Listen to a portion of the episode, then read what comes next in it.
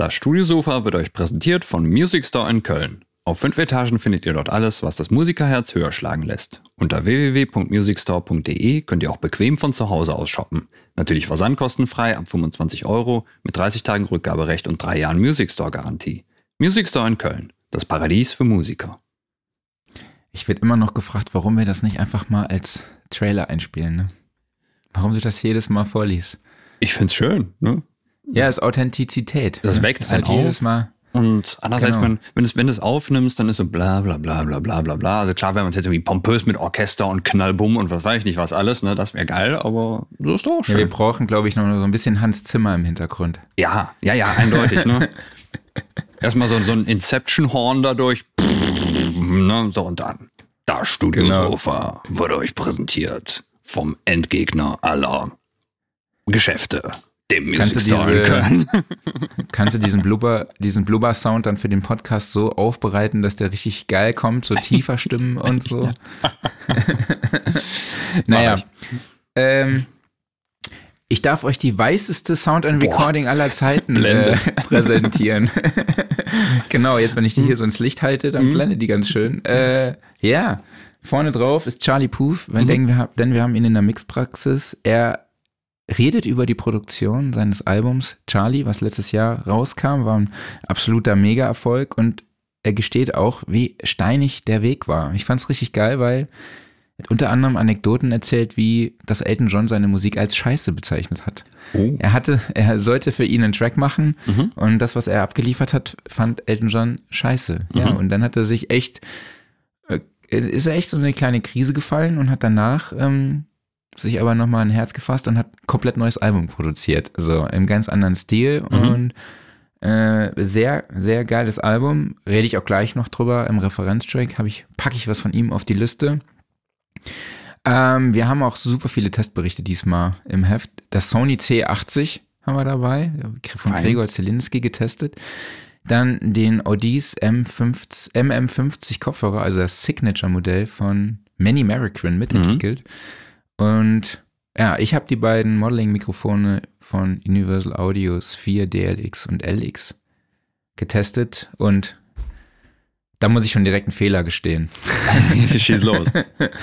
Äh, es gibt diese Funktion Isosphere, ja, und dort kann man, hat man die Auswahl aus mehreren Reflection-Filtern ne, von unterschiedlichen Herstellern. Und auf vielen deutschsprachigen Mitbewerberplattformen ähm, ja, habe ich halt gelesen, das wären Simulationen davon. Mhm. Aber es stimmt überhaupt gar nicht. Es sind keine Simulationen, denn in Kombination mit diesem Reflexionsfilter kannst du den Abstand der Mikrofone in diesem Reflexionsfilter verändern. So, darum geht's. Es geht nicht darum, dass diese Reflexionsfilter dadurch äh, simuliert werden. Ja, das waren, kann ich schon mal direkt mal anteasern, werde ich dann halt auch in der Online-Variante korrigieren, aber äh, ja. Deshalb hier mal kurz dann den Disclaimer und die Korrektur. Sehr cool. Ähm, was hast du gemacht? Ich weiß es nicht mehr. Ich glaube, ich habe hab ich deinen Artikel gelesen? Ich glaube, ich habe deinen Artikel gar nicht gelesen. Ist Diesmal. vielleicht auch besser so. Ich habe nur die Artikel gelesen, wo ich gucke, ob da wirklich bei denen das Fehlerpotenzial hoch ist. Nein, ich habe über verschiedenes K&M-Gear gesprochen. Sagen wir jetzt so, ja, stimmt. nen- nennen wir es mal böse, die zweite Reihe. Ne? Die erste Reihe bei K&M ist ja alles, was Mikrofonständer oder allgemein also Ständerwerk angeht. Und ähm, wir haben ja sehr, sehr viele kleine Helferlein, die vielleicht man auch gar nicht kennt, aber wenn man sie kennt, will man sie nie wieder missen. Und da habe ich mir mal so ein paar hervorgekramt, gerade auch halt so, ähm, ja, was so Stands angeht, zum Beispiel, wenn du halt ähm, Pultgeräte irgendwie besonders anwinkeln willst vor dir, da gibt es sehr bequeme Lösungen von K&M. Das eigentlich sind das Notebook-Ständer, aber die kannst du halt auch wunderbar, weil die so robust gebaut sind für also auch für, für einen kleinen Mixer oder sowas benutzen, funktioniert alles wunderbar. Und noch so ein paar andere Helferlein. Und im Sounddesign-Bereich, da ging es um Synthetisierung von einer Snare, so ein bisschen im 909-Stil.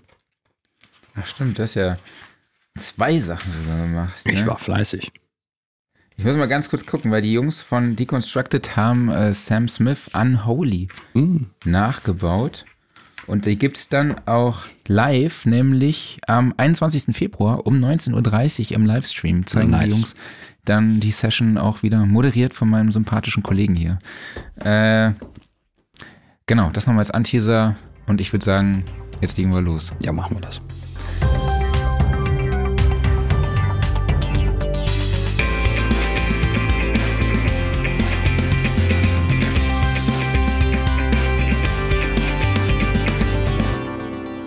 Studiosofa, der Sound and Recording Podcast, Ausgabe 144. Schön, dass ihr da draußen alle in dieser Woche wieder dabei seid. Ich spreche wie immer mit meinem Wingman Klaus Beetz. Und ich mit dem strahlend blendenden Marc Bohn. Ja, ich bin leider nicht auf dem Cover, aber. Das sollten wir mal machen, oder? War ich doch schon mal. Warst du? Ja, bei der, wir hatten so eine Field Recording Ausgabe. Das Da war aber echt ein ganz geiles Bild. Ja, da stehe ich mit so einem Zoom-Rekorder der, vor der U-Bahn und die U-Bahn fährt ein. Ja, ja, und wir klar. haben so eine zeitverzögerte Blende, dann, ne? Ich kann mich bestens an die U-Bahn so verwaschen und das bin ich, der da steht, ja. Das ist ja geil, weil das war die erste Ausgabe, wo ich äh, für die Zeitung geschrieben habe. Ach, Das echt? Magazin von der äh, Verzeihung. Aber äh, ich wusste nicht, dass du das warst. Ja, doch, das bin ich ja, gewesen, ja. Habe ich lange überlegt, haust du dich da aufs Cover von deinem Magazin? Aber es war ein geiles Bild. Also ich, man sieht mich aber auch nicht. Ne, du hast mich ja nicht erkannt. Man sieht dann nicht, Nee. dass ich es war. Nee, ich, ich war jetzt eher gedanklich bei sowas, so, so Calvin Klein Werbung oder sowas, ne? Nur, dass du dann halt weniger die Unterhose präsentierst als irgendwie ein schönes Mikro oder sowas. Ja, ja. Okay, aber wir sprechen ja jetzt heute nicht über Unterhosen von Calvin Klein, sondern wir haben Mastering Engineer Jan Grimm zu Gast. Hallo Jan, schön, dass du dabei bist. Hi, schön, dass ich da sein darf. Hi. Wir sprechen über künstliche Intelligenz im Mastering. Jetzt, wo es gerade wieder so ChatGPT gibt, ist KI wieder in aller Munde ähm, und Mastering-Ingenieure sind in Aufruhr äh, und haben Sorge, dass sie quasi irgendwie äh, unrelevant, irrelevant werden. Ähm, wir sprechen mit dir darüber, was kann denn überhaupt so eine KI? Was kann sie nicht? Was sind also auch Vorteile und Nachteile? Und wie kann diese KI vielleicht auch eine Chance sein für Mastering Engineers oder die gesamte Musikbranche? Und wenn ihr dazu Fragen habt, dann könnt ihr die natürlich immer in die Kommentarfunktion auf Facebook und YouTube stellen und teilt auch einfach mal mit uns eure Meinung und eure Erfahrungen. Würde uns interessieren. Greifen wir dann hier auf. Äh, Es wird eine kontroverse Diskussion geben, denke ich, aber es ist jetzt, wir haben schon im Vorgespräch gemerkt, äh, wir sehen, sind alle auf derselben Seite, denn es gibt halt Vor- und Nachteile, wie das bei, wie das halt immer so ist. Ne? Ähm, aber zuerst mal, Jan, kommen wir zu dir. Jan, du bist Mastering Engineer, hast dein eigenes Mastering-Studio seit 2016, bist spezialisiert auf World Music, Filmtrailer und Library Music. Aber erzähl, äh, ihr konntet es verstehen, hoffe ich. Ähm, aber genau, Jan, erzähl doch mal, äh, wie kamst du zum Mastering und wie kam es auch dazu, dass du dich auf diese Musikgenre spezialisiert hast? Ja, genau. Also angefangen hat das alles natürlich. Ich habe in der Band gespielt und ähm, bin dann über Studium und Co. zur Tontechnik gelangt, über den kleinen Umweg der Musikwissenschaft und Cool. hat schon immer so ein bisschen eher den Ansatz, alles im Gesamten zu betrachten. Also auch bei Aufnahmen habe ich immer versucht, ähm, Stereomikrofonie anzuwenden und dann auch im Nachgang das so aufgenommen zu haben, dass ich nicht möglichst viel äh, im Detail arbeiten muss, sondern eher so mit dem breiten Pinselstrich ein bisschen gearbeitet habe. Und nach einer Zeit hat sich das einfach so entwickelt, dass ich für Freunde und Co. ähm, bisschen Restauration gemacht habe und dann auch ähm, ja gemerkt habe, dass ich so diese ganze Busbearbeitungsschritte, diese ganze Kommunikation mit den Leuten, wo kannst du hier vielleicht noch mal im Mix ein bisschen was nachbessern, dass mir das eigentlich ganz gut liegt und habe mich dann entschieden, ähm, als wir 2016 hier in ein eigenes äh, Haus eingezogen sind, da startest du jetzt äh, so ein kleines Studio mal und, und hörst dich mal ein bisschen um, schaust mal, wie weit du kommst. Und so hat sich ein, äh, das eine zum anderen ergeben, dass ich heute eigentlich ein ganz gutes kleines Studio da stehen habe und regelmäßig mit äh, Künstlern äh, arbeite, die alle Facetten der Musiklandschaft ein bisschen abbilden. Und es hat sich so ein bisschen durch einen konkreten Freund eigentlich entwickelt, dass ich in diese äh, Library Music und in diese äh, World Music eingetaucht bin. Und da liegt auch einfach ähm, meine Stärke drin. Ja, Okay. das ist das, was ich auch mal versucht habe zu studieren mit Musikwissenschaft und ähm, habe da, glaube ich, ein ganz gutes Händchen für. Und es ist auch ein sehr dankbares Genre, denke ich. Okay, was würdest du sagen, welche Stärken sind da oder hast du, die dem Genre gut liegen?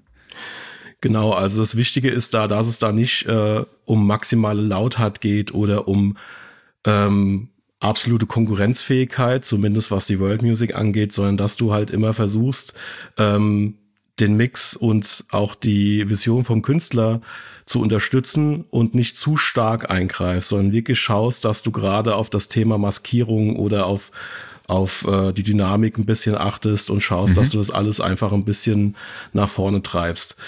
Ähm, mit zehn Jahren Erfahrung ist es, äh, bin ich na natürlich noch lange nicht da, wo andere sind, ähm, wie jetzt zum Beispiel der äh, äh, im, im, letzten Podcast der Heger zum Beispiel. Ähm, aber du kannst äh, trotzdem so langsam ein Gespür dafür entwickeln, äh, wie die Leute ticken und äh, eben langfristig eine Beziehung mit den Künstlern aufbauen. Das ist also mhm. wenig, dass du da eine Single vorge äh, vorgelegt bekommst und dann nächste Woche wieder eine Single, sondern du arbeitest immer projektbasiert und das da muss man eben drauf eingestellt sein, wenn du in dem Bereich arbeitest, dass du ähm, viel Kommunikation machst, ähm, viel in der Musik eintauchst und auch verstehst, wenn jetzt ein Piano-Track kommt, dem viele Höhen fehlen, dass du erstmal hinterfragst, ist das vielleicht auch sogar Absicht des Künstlers und nicht mhm. automatisch versuchst, das alles auszubalancieren mhm. und ein breites Piano äh, da irgendwie hinzauberst. Ja, das ist da überhaupt nicht gefragt, sondern du musst da wirklich schauen,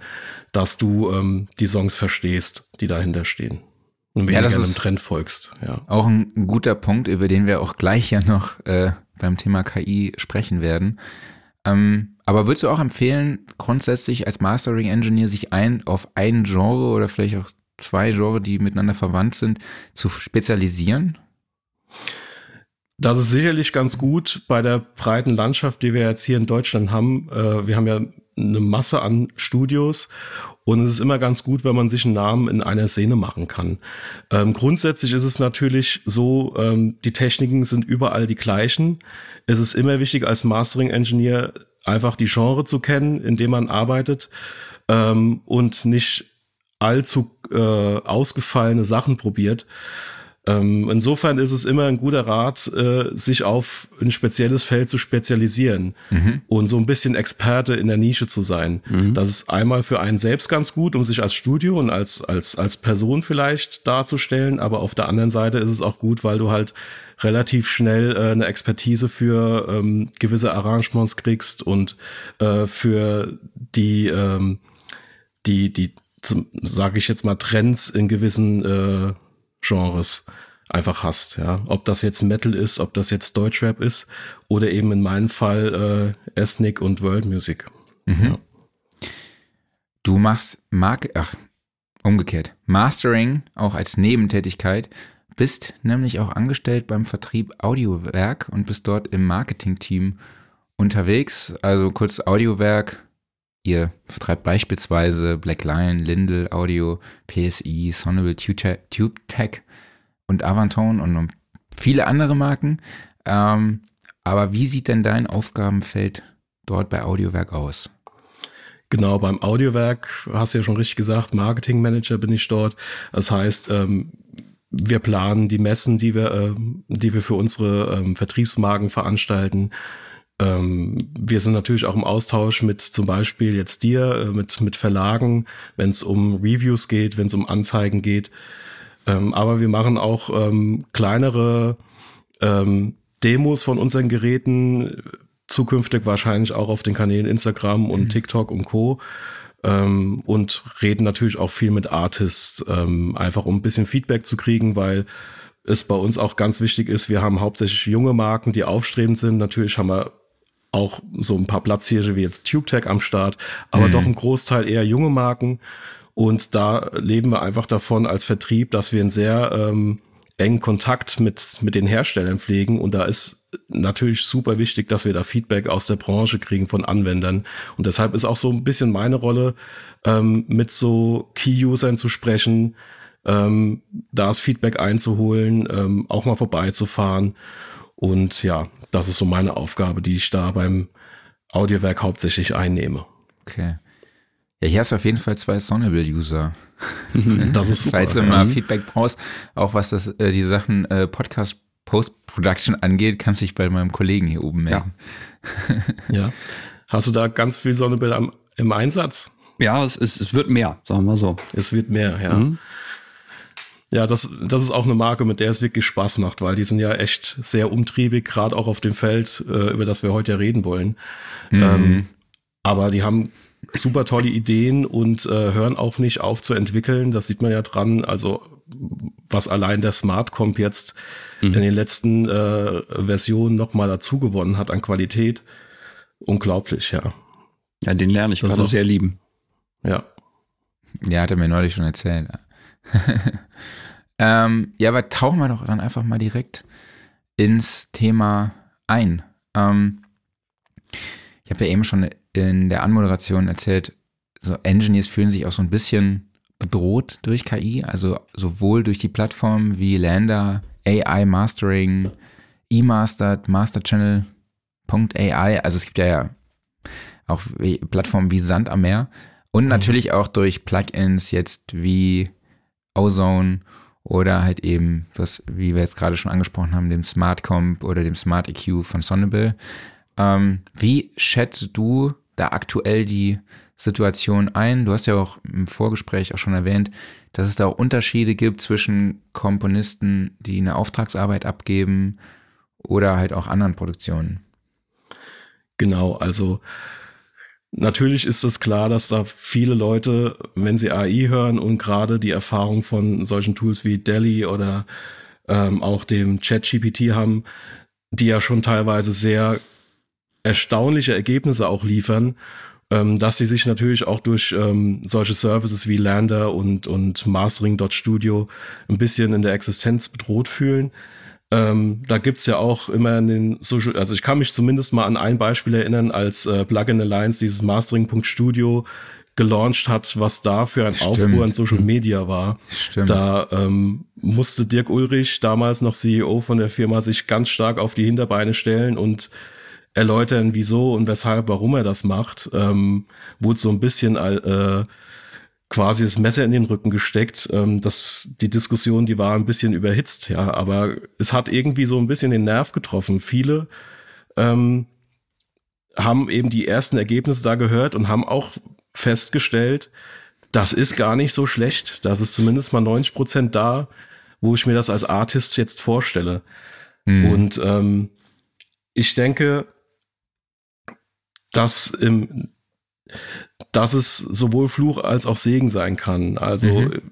du hast das Beispiel gerade eben angesprochen, gerade in, in der Library und, und, und Trailer Music, da ist ein besonders hoher Zeitdruck kurz vor der Abgabe. Die Artists komponieren ihren, ihre Songs und da ist oft gar nicht die Zeit für ein richtiges Mastering. Auch kein Inhouse-Mastering bei den Verlagen.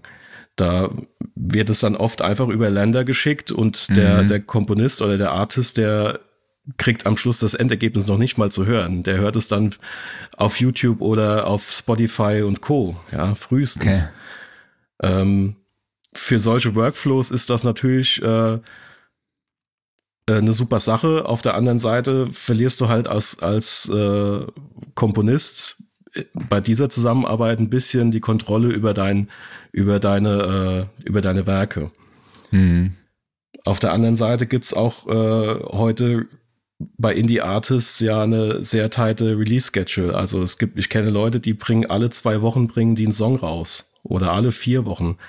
Ähm, und wenn du bedenkst, wie viel äh, Zeit da in eine Produktion gehen kann, das ist natürlich schon eine sehr kurze äh, Phase. Du, du, du releast einen Song und bist eigentlich schon wieder am Anlauf für den nächsten Song. Das heißt, du produzierst schon zwei, drei Songs im Voraus und da fällt, ähm, da ist am Schluss einfach weder das Budget noch die Zeit da, da wirklich in Kommunikation zum Mastering-Engineer zu gehen, nochmal eine Revision vom Mix eventuell machen zu müssen.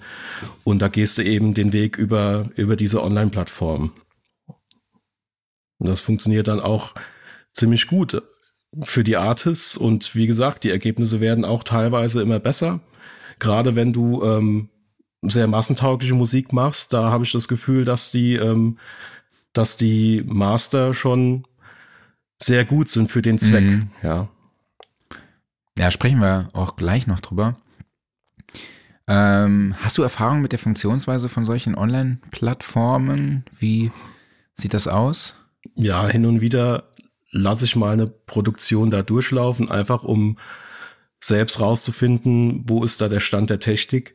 Mhm. Da ich jetzt hauptsächlich mit äh, ja, Pianomusik oder ähm, kleineren Ensembles arbeite, ähm, funktioniert's mal gut, mal schlecht. Also ich hatte das Beispiel gerade eben schon mit, der, mit dem Piano, dass äh, so ein bisschen Olafur Arnolds äh, neoklassischen Vibe hat, äh, wenig Höhen, so ein bisschen das, das äh, Through the Glass Feel bei, beim Piano.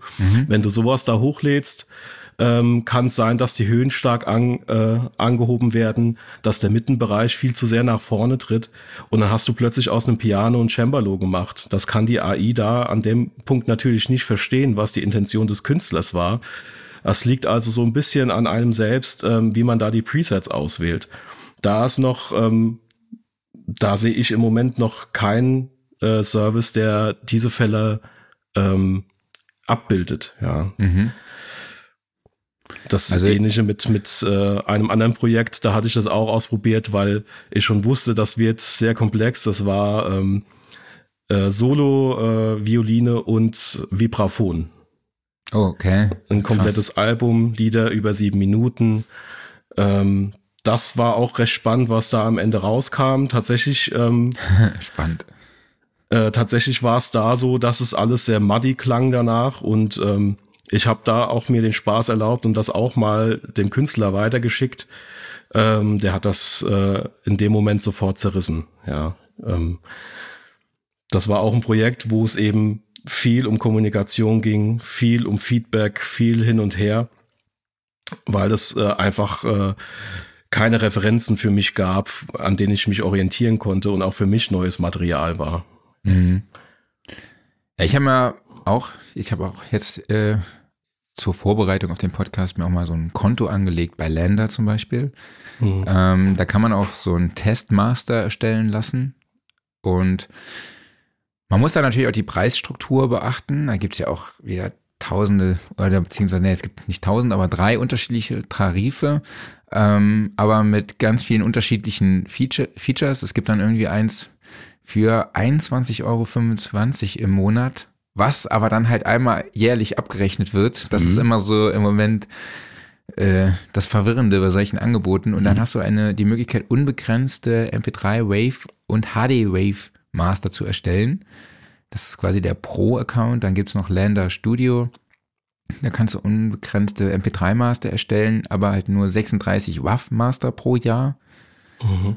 Und ähm, ich glaube, die ne übernehmen auch teilweise dann den, den Vertrieb sogar mittlerweile auch. Und ähm, Sample Credits kannst du da und auch Plugins bieten die an. Und, und, Mhm. und. Und dann ein Single Master von einer Wave-Datei kostet, also der kostet 10,58 Euro im Monat. Und dann gibt's diese Single Master Geschichte, also eine WAV Master kostet dann 8,50 Euro. Ja. Ähm, Mhm.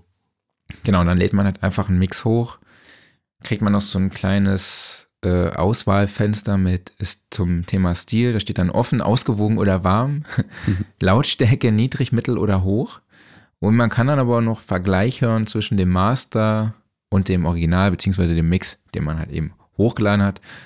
Und dann ist da halt auch ein, ein Lautstärkeausgleich. Das heißt also, dass man da wird der Pegel von beiden Versionen angepasst, sodass du jetzt nicht irgendwie Äpfel mit Birnen vergleichst. Und genau, also da habe ich mir jetzt mal ein bisschen mit rumgespielt. Da gibt es ja auch jetzt noch die ganzen anderen Plattformen wie AI Mastering, eMastered, Master Channel AI und die ganzen anderen, die es da gibt. Äh, ich habe jetzt nicht alle aufgelistet. Und aber ja, zum Sound kommen wir später noch. Aber Klaus, es gibt ja auch die Plugins mit KI. Sag mal, welche hast du da in deinem Stock und welche nutzt du regelmäßig für was? Genau, das sind ja jetzt, äh, wie eben schon mal angesprochen, also diverseste Sachen von Sonnable. Dann eigentlich so die, glaube ich, die damit angefangen haben, also Isotope oder da, wo es so am ersten Mal populär wurde, also äh, X für die Restauration oder halt Ozone, um mal kurz was zu mastern, eben durch den Mastering Assistant durch und ab dafür. Das sind also bei mir momentan so die größten. Ich äh, tendiere immer noch so ein bisschen Richtung Sooth. Mal gucken, ob mein Smooth Operator das bisher immer noch so alles macht. Aber ich glaube, Sooth ist immer dann noch, noch so ein bisschen. Stimmt. Bisschen mehr obendrauf. Jan, wie sind denn denn deine Erfahrungen? So, äh, nutzt du in deiner Mastering Chain solche Tools, wie eben als jetzt gerade mal die Sonnable Sachen oder von mir aus auch äh, Isotope oder ähnliches? Genau, also in meinem Mastering-Prozess ist eigentlich relativ viel AI mit dabei. Mhm. Äh, wenn ich zum Beispiel einen neuen Track bekomme, als erstes höre ich das immer in RX an, einmal. Mhm. Und ähm, allein die Tools, die ich dort brauche für Restauration oder für die Qualitätskontrolle am Ende, wenn du gerade alles durch den finalen Limiter einmal geschickt hast und dann merkst du, da ist noch ein Plop und hier ist noch ein Pop, ähm, dann ist es natürlich schon toll. Das ist jetzt nicht äh, ein Repair Assistant oder so, der da rankommt, aber einfach die ganze ähm, Lernstruktur, die dahinter liegt, hinter RX, die ist schon so grandios, dass du wirklich auch aus einem stark komprimierten Signal wirklich noch einzelne Sachen rausholen kannst. Und mhm. ich nutze jetzt RX seit der Version 6 und man kann schon sagen, von 6 bis jetzt zu 10, das ist schon ein massiver Qualitätssprung, der da drin äh, passiert ist. Und da bin ich auch jeden Tag drum dankbar, dass ich dieses Tool habe. Ähm, ansonsten nehme ich tatsächlich, wenn ich mal einen Fall von Stem Mastering habe, das nicht so oft vorkommt, ähm, tendiere ich auch dazu, auf den äh, Summen immer mal wieder so ein Tool wie Smart Comp, äh, den ich total liebe, ähm, oder eben den Smart EQ zu nutzen. Mhm.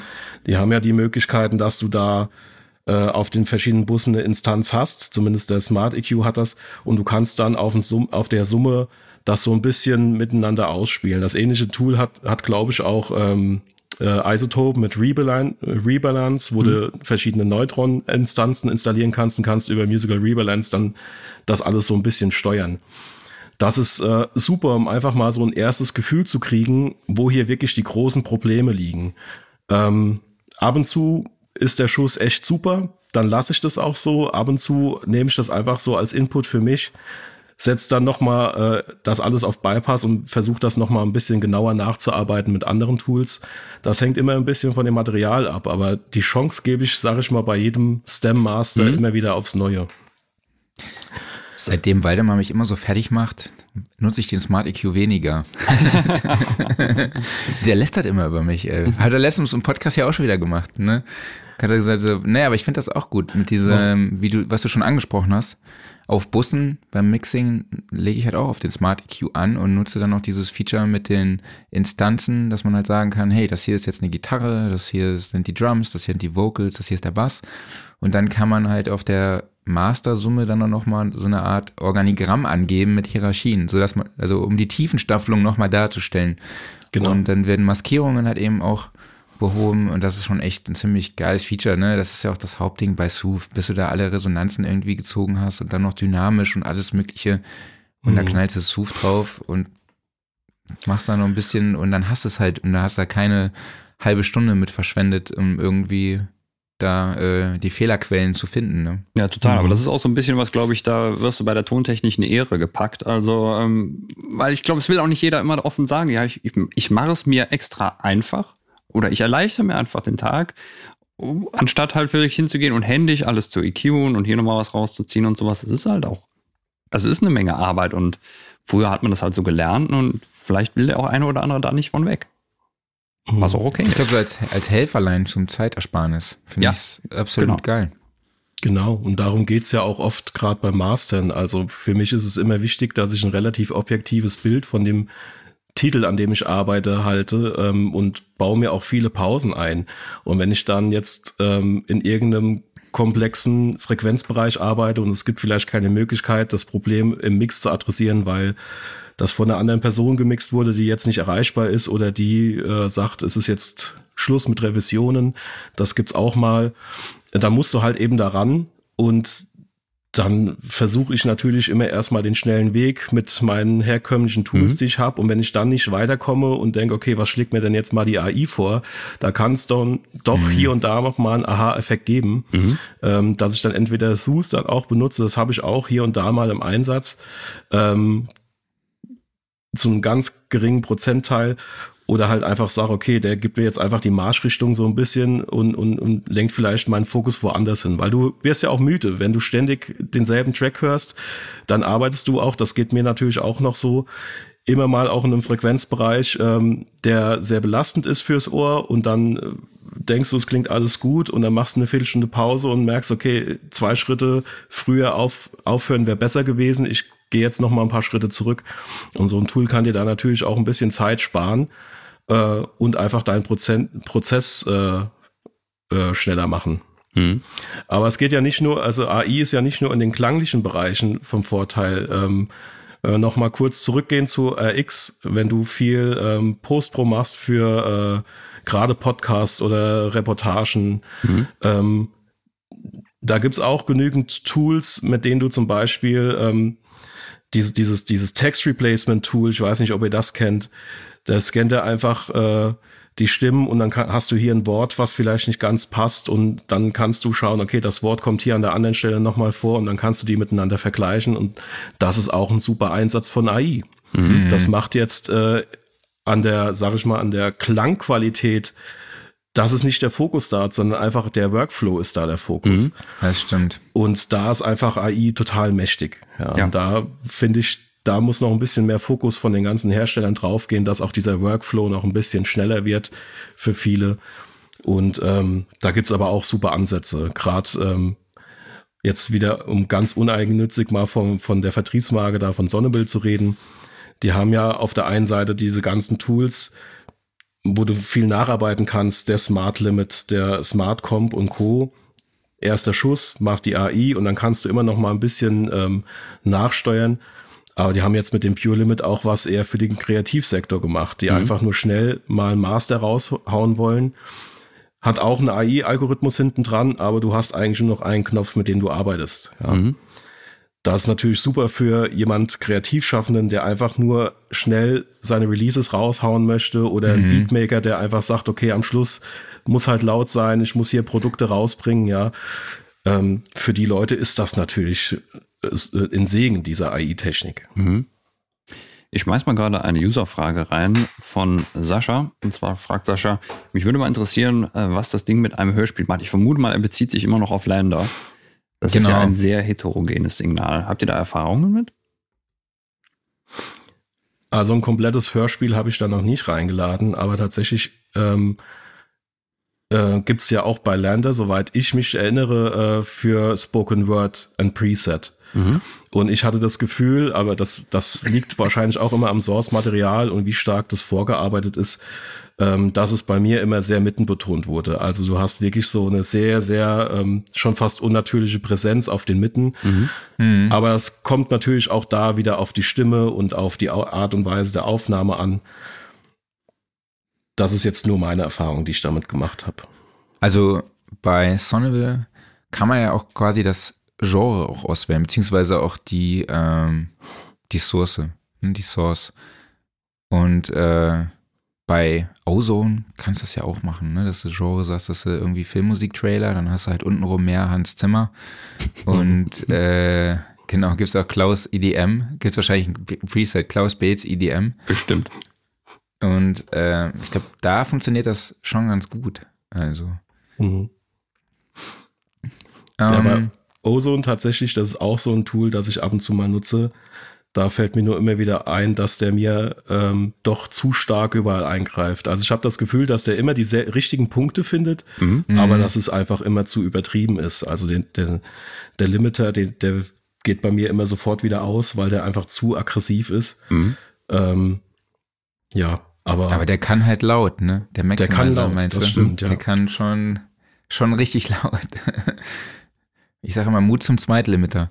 Ähm, Genau, aber es ist auch so, Klaus, da haben wir auch schon drüber gesprochen, es ist auch manchmal so, dass wir im Podcast den Smart EQ draufhauen oder Ozone und das, was rauskommt, funktioniert nicht, so genau, wie ja. wir es uns vorstellen. Ne? So. Mhm. Und dann weiß man aber, man sieht ja aber halt auch, was er macht und dann sagst du halt, okay, ich sehe, was er macht, aber das funktioniert nicht, also versuche ich was anderes. Ne? Versuche genau. ich das dann doch halt manuell. Also ich sag mal, in den meisten Fällen würde ich sagen, funktioniert, aber es gibt dann halt doch eben den Umstand, dass es halt auch mal nicht funktioniert. Und dann mhm. ist es ja auch völlig legitim, dann zu sagen, okay, man probiert es aber halt trotzdem aus und ähm, hat aber dann trotzdem noch die Möglichkeit nachzubessern oder doch einen anderen Weg einfach zu gehen.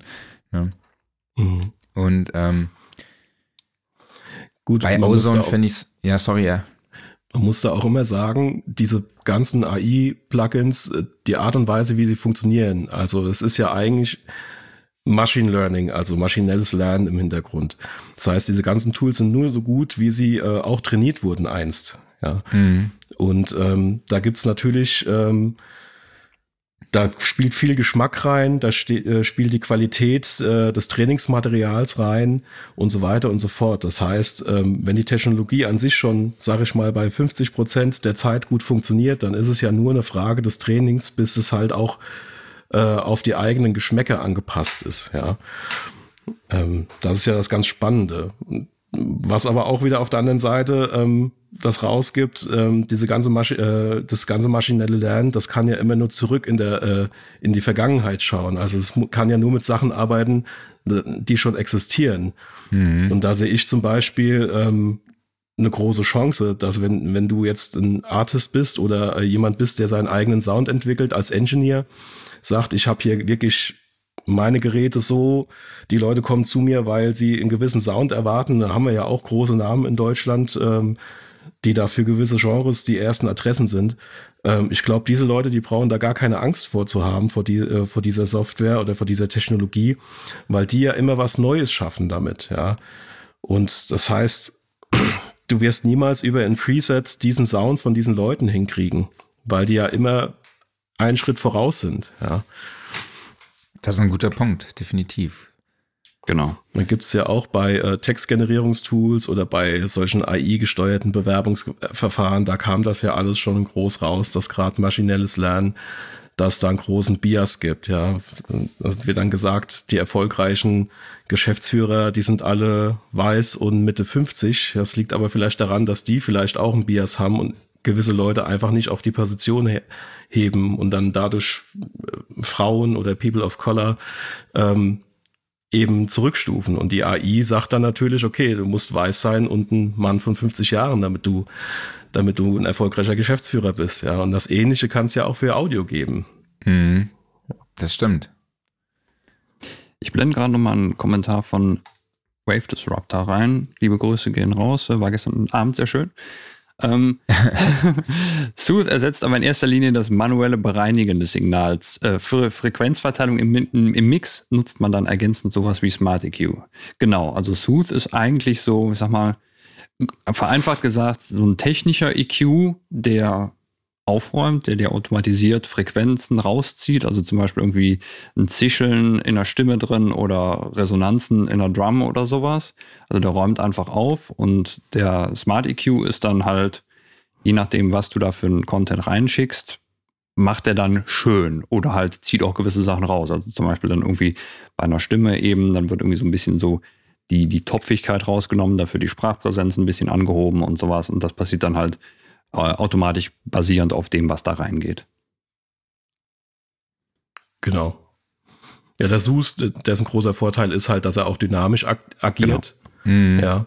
Und äh, dadurch halt sich wunderbar eignet für Maskierungseffekte und äh, auch in Echtzeit funktioniert. Das heißt, du kannst ihn so ein bisschen tweaken. Und äh, der Smart EQ, der, der hat für mich eher das, das, äh, diese, diese abschließende Bus- Busbearbeitungsfeel. Mhm. Also, weil mhm. du halt auch, du musst eigentlich einmal dein Audio durchlaufen lassen, dass der Smart EQ das einmal analysiert und baut dir dann eine Frequenzverteilung, um zu sehen, okay, jetzt der Bass, der covert jetzt nicht zu viel von der Kick weg oder die Vocals, die sind, die haben so ihren Bereich im Mix und das schafft eben der Smart EQ dann am Ende. Das Verhältnis zwischen den Signalen, zwischen mhm. den einzelnen Instrumentengruppen. Jetzt haben wir schon viel über diese Features gesprochen. Vielleicht können wir nochmal ganz kurz zusammenfassen, ähm, was kann so eine KI denn wirklich gut? Also wir haben jetzt viel über Sooth gesprochen, also über Resonanzen auch rausziehen, über das Signal säubern, nenne ich es jetzt einfach mal. Dann äh, bei Sonible hast du jetzt angesprochen, ähm, Maskierungen auf den Bussen. Äh, sie können definitiv laut, wenn wir den Maximizer von Isotope betrachten.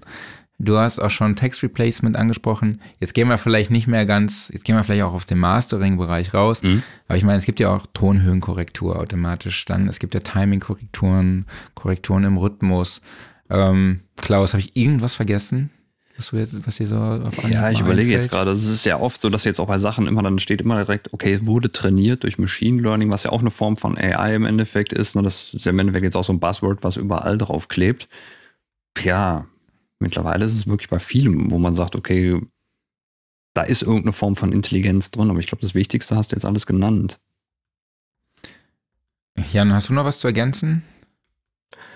Ja, wie gesagt, das, äh, was halt auch im Mastering für mich total wichtig ist, sind diese ganzen Workflow-Tools, in denen das äh, AI mit reinspielt. Ähm, Restauration ist ein großes Thema. Mhm. Wir haben ja auch noch äh, äh, Synaptic, die waren da mit welche der ersten, wenn nicht sogar die ersten, die mhm. da solche Sachen angeboten haben, dieses Unmixed Drums, wo du einfach Stimmt. Instrumentengruppen raus, einfach relativ leicht rausfahren kannst. Mhm. Das hat ja auch alles einen ähm, AI-Hintergrund, ähm, ähm, weshalb das so gut funktioniert. Für Reverbs finde ich das super. Ähm, Gerade äh, Reverbs EQen, Reverbs richtig einbinden, richtig timen, äh, so dass sie nicht deinen Mix verwaschen, aber doch den Vibe dazugeben. Mhm. Da finde ich das auch super. Ähm, für Einsteiger in die Materie ist das ein super Hilfsmittel, um einfach einen guten Mix am Anfang hinzukriegen. Und für die Leute, die schon lange unterwegs sind, ist es einfach, wird das irgendwann zu einem Kreativtool, mhm. dass du es einfach nochmal nutzt, um aus deinen gewohnten äh, Workflows auszubrechen und einfach mal der AI das zu überlassen, um mal zu sagen, okay, was schlägt die mir dann vor? Ja, cool, das ist auch mal ein Weg, das mache ich so eigentlich nicht. Ähm, aber das, das passt jetzt einfach super für den Song. Okay, Klaus, willst du genau. fortfahren? Dann ähm, betrachten wir jetzt erstmal, was kann die AI denn nicht? Und zwar vor allen Dingen aus technischer Sicht. Was wird dir da so einfallen, Jan? Also die rein technischen Dinge, was AI noch nicht kann. Genau, also das haben wir anfangs schon mal erwähnt. Sie kann eben nicht verstehen, ähm, was die Intention des Künstlers ist, zum Beispiel. Mhm. Sie kann nichts Neues schaffen. Also sie kann immer nur als Tool dafür da sein, ähm, Dinge technisch zu korrigieren, aber jetzt nicht gezielt was Neues zu schaffen. Mhm. Wenn ich da jetzt zum Beispiel an, an auch Tools wie PitchMap denke, was ja am Schluss ähm, auch eine Pitch-Korrektur-Möglichkeit äh, hat, die sehr genau ist, die, die kann natürlich den Pitch verschieben, aber die ganzen Einstellungen über Saturation oder die ganzen äh, Noise-Sachen, die machst du am Schluss trotzdem noch per Hand, weil du das mhm. einfach zu dem Rest von deinem Song anpassen musst. Das, das kriegt es noch nicht hin. Mhm. Ähm, ist einfach stark begrenzt, was die, äh, es ist halt immer sehr stark abhängig von den Input, den du gibst, ja. Und da gibt's eben Tools, die dir die Möglichkeit bieten, halt nochmal ein bisschen nachzuarbeiten und andere Tools, die das nicht können. Und im Grunde ähm, können sie eben das, was jetzt ein Mastering Engineer, um das jetzt mal auf meinen, meinen Bereich zurückzubringen, diese Kommunikation und äh, dieses Hin und Her mit deinen, mit deinen Kunden, ähm, das kann so ein Tool eben nicht abbilden. Mhm. Gerade wenn du ähm, speziellen, äh, spe spezielles Programm bearbeitest, da wird's dann schwierig. Ja. ja. Natürlich kann so ein AI-Tool, dem kannst du sagen, du brauchst hier 14 Lufts oder äh, 23 äh, Lufts und dann kriegt er das dahin gebogen. Aber ob das am Schluss dann äh, den Sound zu viel verfälscht oder da irgendwelche Artefakte generiert, um das Ziel zu erreichen, das musst du dann halt einfach nochmal händisch nachprüfen. Da sind einfach die Grenzen noch da. Mhm.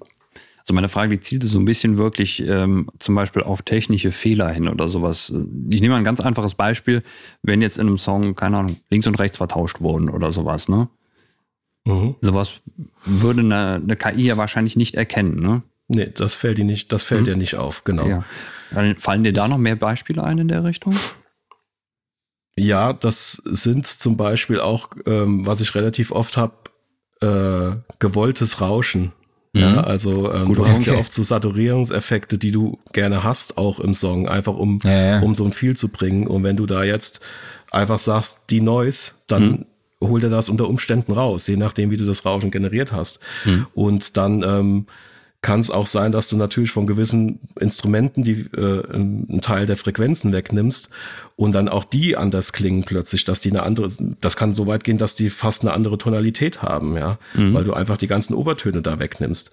Und da ist es halt, Stimmt, ähm, das ist eine absolute Einschränkung, gerade im, im Rock- und Metal-Bereich, ja. Mhm. Da merke ich das oft. Ähm, ich habe so einen äh, Klienten, mit dem ich viel arbeite, der ähm, macht Doom Metal zum Beispiel und da kannst du mit so die neues Sachen nicht viel machen, ja. Mhm. Nicht, äh, ist alles weg. Genau, das kannst du am, das musst du wirklich dann händisch automatisieren oder eben wirklich das Frequenzspektrum in RX einzeln bearbeiten, wenn du da irgendwelche Probleme haben solltest, ja. Ja. Ja, oder der Klassiker also, so bei, bei, äh, bei Hip-Hop-Tracks oder sowas fängt erstmal schön beim Plattenknistern an oder sowas, ne? Genau. Wird auch schwierig dann. Definitiv. Ja. Ich glaube, also Klaus Frage zieht da so ein bisschen eher auf diese Online-Plattformen ab. Genau. Ne? So, ich meine, mhm. die können keine Knackgeräusche erkennen oder so, ne? Mhm. Ich glaube, die, ich weiß nicht, wie weit die Resonanzen entfernen können oder Phasenauslöschungen oder äh, eben links und rechts vertauschen, hast du schon gesagt, gesagt. Aber sie geben halt auch, wenn wir jetzt mal nochmal zu dem Punkt kommen, äh, zum Thema musikalisch, sie ja, erkennen halt einfach auch keine Missverhältnisse im Mixdown vielleicht so, dass man, sie rufen halt nicht den Mixing Engineer an und sagen, mhm. hey, kannst du da mal vielleicht noch mal ein bisschen nachbessern ja. oder so oder äh, sie greift auch nicht in die Dramaturgie des Songs ein vielleicht, wenn sie irgendwie stilistisch, stilistisch was bräuchte und äh, verwendet auch kein analoges Outboard natürlich, ne? Ja, das ist, das ist klar, das funktioniert nicht. was da auch oft, das, das ist ein guter Punkt, den du ansprichst. Ähm, es gibt ja das Thema mit der ähm, Monokompatibilität im Low-End-Bereich. Ne? Und da gibt's natürlich Sachen, da greifst du ein und möchtest das natürlich alles monokompatibel lassen, aber es gibt auch Tracks, wo du einfach sagst, nach Rücksprache mit dem Künstler wird das, wo wir das erscheinen, ähm, ist das, kannst du da auch abwägen, dass du sagst, okay, es braucht diese Breite auch im, im Low-End einfach, um einen gewissen e äh, Effekt zu erzielen. Und da hast du natürlich die Gefahr, dass gerade wenn du mit Presets arbeitest äh, und über Lander und Co., dass die das einfach alles gerade ziehen und dann hast du da plötzlich ein komplett mhm. anderes Ergebnis, als du erwartet hast. Ja, das, ähm, das funktioniert natürlich nicht, da habt ihr recht, ja. Ähm, ja, also ich fasse die Nachteile mal nochmal ganz kurz zusammen. Also es gibt keine te technischen Bewe äh, Bewegungen, genau, Bewertungen, äh, auch keine musikalischen oder greift halt auch nicht auch in die, also es ist, arbeitet auch nicht unbedingt kreativ und ähm, gut, Problemlösungen im Mix liefern natürlich die Plugins, aber die Plattform halt auch nicht wirklich, ne? Ähm, aber vielleicht kannst du noch mal zusammenfassen, was für dich konkret die Vorteile sind. Ja, für mich konkret sind es die Vorteile, dass du schneller arbeiten kannst, dass du, äh, wenn du kreativ arbeitest, ähm, ganz äh, mit wenig Parametern sehr gute Ergebnisse erzielen kannst und dass du auch als äh, erfahrener Engineer einfach immer noch mal so ein äh, wie so ein Feedback bekommst, zumindest ein technisches Feedback, ähm, wo da vielleicht noch Bereiche sind, auf die du eingehen kannst oder ähm, ja, auch Möglichkeiten und Tools hast, wie jetzt bei X eben in der Restauration auch nochmal einzugreifen, wenn du schon weit fortgeschritten bist im Mastering-Prozess. Das sind klare Vorteile, weil da einfach über die äh, Lernalgorithmen, die da im Hintergrund stehen, äh, das möglich ist, zwar minimal, aber immer noch einigermaßen verlustfrei, ähm, zum Beispiel Klicks zu entfernen, Rauschen zu entfernen und solche Dinge zu tun, ja. Mhm. Dann äh, lass uns doch noch mal so, um das Ganze abzurunden, über den Sound sprechen. Also einfach mal allgemein gesagt, wie würdest du den Sound von so einem Online-Mastering bewerten? Ja, wie gesagt, das ist halt stark eingeschränkt auf, auf gewisse Musikrichtungen, mhm. bei denen ich schon finde, dass es relativ gut funktioniert. Natürlich mhm. ähm, hat man dann hier und da noch das Gefühl, es ist doch alles sehr, sehr mittenzentriert nach wie vor und sehr gehypt. Also oft habe ich das Gefühl, das ist so ein bisschen wie früher, sagte mal, so eine Badewanneneinstellung oft, mhm. dass du so ja. Die Kick ist immer total nach vorne, ähm, die Stimme ist immer super präsent, immer nach vorne geholt. Und das kann auch oft so Artefakte mit sich bringen, dass du dann plötzlich äh, ganz zisselige Höhen in den Seiten hast. Also das ist mir zumindest bei den Sachen, die ich über diese Online-Portale gemacht habe, aufgefallen. Aber was mir auch aufgefallen ist, ist, dass über die letzten zwei, drei Jahre, in denen ich das immer mal wieder mache, ähm, dass das teilweise ein bisschen besser wird. Also mhm. es wird ich denke schon, gerade für, für, sagte ich vorhin schon mal, Beat-Producer oder sowas, kann das, wenn du da eine Menge Beats raushaust, ist das natürlich eine legitime Art und Weise, die auf ein anderes Level zu heben, als nur ein Limiter drauf zu machen. Mhm. Und da finde ich es eigentlich vom ja. Sound her ähm, ganz passend. Ähm, aber wie gesagt, das, äh, ich habe immer so ein bisschen das Gefühl, dass es zu zu stark eingreift in das Signal. Das, das ist jetzt nicht mein Ansatz. Meiner ist mhm. eher wirklich ein objektiver Versuch, dass ich das eben auf ein gewisses Level kriege von der Lautstärke her und dass ich die Frequenzverteilung nochmal überprüfe, dass ich da, dass einfach alles ein bisschen klarer und dynamischer wird. Das ist so mein Einsatz. Und das ähm, können die bisher noch nicht ganz so nachbilden. Mhm. Ja. Kann es vielleicht sein, dass also sowohl die Online-Plattform als jetzt beispielsweise auch so ein Mastering Assistant in Ozone dass die was machen müssen. Also im Sinne von, ich habe da jetzt eine Funktion ausgelöst. Das heißt, ich muss da auch danach einigermaßen einfach identifizierbar ein Endergebnis hören. Weißt du, wenn ein Mastering Assistant könnte ja auch sein, die sind so subtil, die Änderungen, die ich hier nur noch machen muss. Oder vielleicht ist der Mix auch einfach so perfekt, ich muss nichts mehr tun. Ne? Muss mhm. halt so ein Produkt was machen, damit, weil du hast ja Geld ausgegeben jetzt hier, ne? Ähm, du musst jetzt auch was hören. Ja, das, äh, der Eindruck, der, äh, der kommt einem definitiv, dass du so das Gefühl hast, da ist immer so ein kleiner Maximizer. Äh, mhm. ähm, ist egal, was ich hier als Preset eingebe, er tut auf jeden Fall etwas. Mhm. Ja, den Eindruck habe ich auch. Ja, ähm, das stimmt. Das hat ein Mastering-Engineer hat dann natürlich die Möglichkeit, einfach zu sagen, okay, ich mache das jetzt maximal noch ein bisschen lauter, um das auf ein Level zu hieben, aber ähm, versuch da einfach im Frequenzspektrum und in der Dynamik gar nicht so viel sonst zu machen. Ähm, den, der Effekt geht ein bisschen verloren, wenn du diese Tools nutzt. Das stimmt, mhm. ja. Ja, definitiv. Also ich habe auch den Eindruck, dass, also manchmal bin ich echt überrascht, wenn ich mal so als Referenz Ozone mastern lasse und gucke, was, was der so macht, so, was da manchmal dann in der Kette abgeht, so. Das ist dann, bin ich auch schon sehr überrascht, dass er da auch alles so reinschmeißt. Ähm, aber wenn man dann die, sich die EQ-Kurve halt ansieht und dann im Vorfeld quasi in deiner Kette darauf so ein bisschen mal reagiert, dann macht er schon auch weniger. So, also dann mhm. erkennt er das scheinbar schon und regelt dann halt auch ein bisschen dagegen. So, also das ist schon, also man merkt da schon eine Veränderung, dass es jetzt nicht irgendwie was äh, willkürliches ist, sondern äh, das scheint schon auf irgendeiner, ja, eine, auf irgendeinem Machine Learning zu basieren. Mhm. definitiv. Ja, ähm, gerade bei Ozone, der, der dünne Q zum Beispiel, da fällt mir immer wieder auf, dass der äh, diese berüchtigten 440 Hertz, dass er die immer super stark adressiert, ähm, die ich so in der Form nie so stark adressieren würde. Wenn ja. ich dann im Nachgang auch nochmal äh, da über andere Tools auch nochmal nachbearbeitet, dann merke ich, dass das komplett verschwindet. Also der sagt da, ich mache da einen 3 dB Cut in diesem Bereich und wenn du dann im Vorhinein so vielleicht einen halben dB oder einen dB irgendwie da ein dünne Q einbaust, dann verschwindet das komplett aus, aus dem, aus dem Ozone bei mir. Mhm. Ab und zu mal. Ne? Das ist, ist auch ganz spannend, wie das da. Es ist schon reaktiv, aber dennoch habe ich das Gefühl, dass es immer irgendwas erstmal vorschlägt. Ja. Mhm. Und gerade der Maximizer oder der, der, äh, der Limiter, der da drin ist, der, der ist immer in Extremsettings, habe ich das Gefühl. Ja. ja, das, der Limiter, der gibt schon Gas.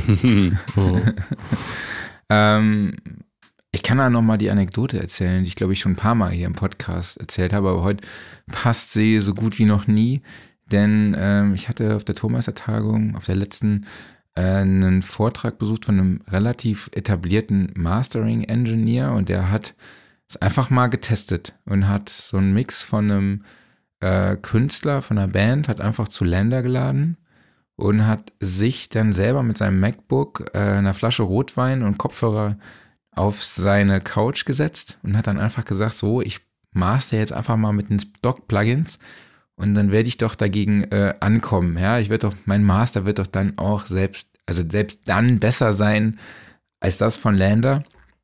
Ja, und dann hat er das gemacht, hat dann aber auch äh, beide Sachen halt an ähm, den Kunden geschickt und äh, die, das Feedback war, dass die Lander-Version die bessere ist. Dann äh, fühlte er sich schon sehr, sehr stark gekränkt, wahrscheinlich auch in seinem Ego und aber auch herausgefordert und äh, hat sich dann halt ins Studio gesetzt und hat eine eigene, ein eigenes Master dann erstellt und ähm, das hat dann auch quasi gegen die Länderversion gewonnen. Also ich glaube schon, es ist auch genreabhängig, klingt gar nicht so schlecht, ist äh, für viele wahrscheinlich auch ausreichend, für viele Situationen, wo es auch schnell gehen muss, wo es eher auf die Masse auch ankommt. Äh, ich glaube schon, dass ein Mensch es weiterhin besser könnte, aber halt auch mit Unterstützung von KI. Mhm. Ähm, und genau, also ich sehe es da schon auch irgendwo als Chance. Ich wollte, glaube ich, noch eine Pointe erzählen, aber die habe ich jetzt vergessen. Klaus, hast du. Ja, du kannst ja noch überlegen, was hatte die Flasche Rotwein Ey, ich überlegt gerade noch, was, was, was war das noch? Hätte es besser geklungen, wenn es Weißwein gewesen wäre.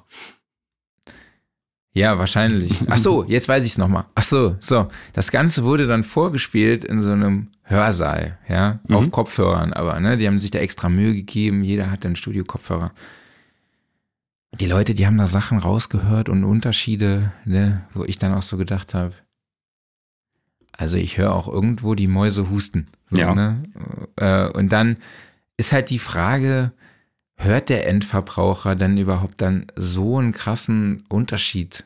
Also wie ist die, der Qualitätsanspruch überhaupt heute wirklich beim Endkonsumenten? Also ich frage das jetzt wirklich einfach nur mal so komplett meinungsfrei in die Runde. Ne?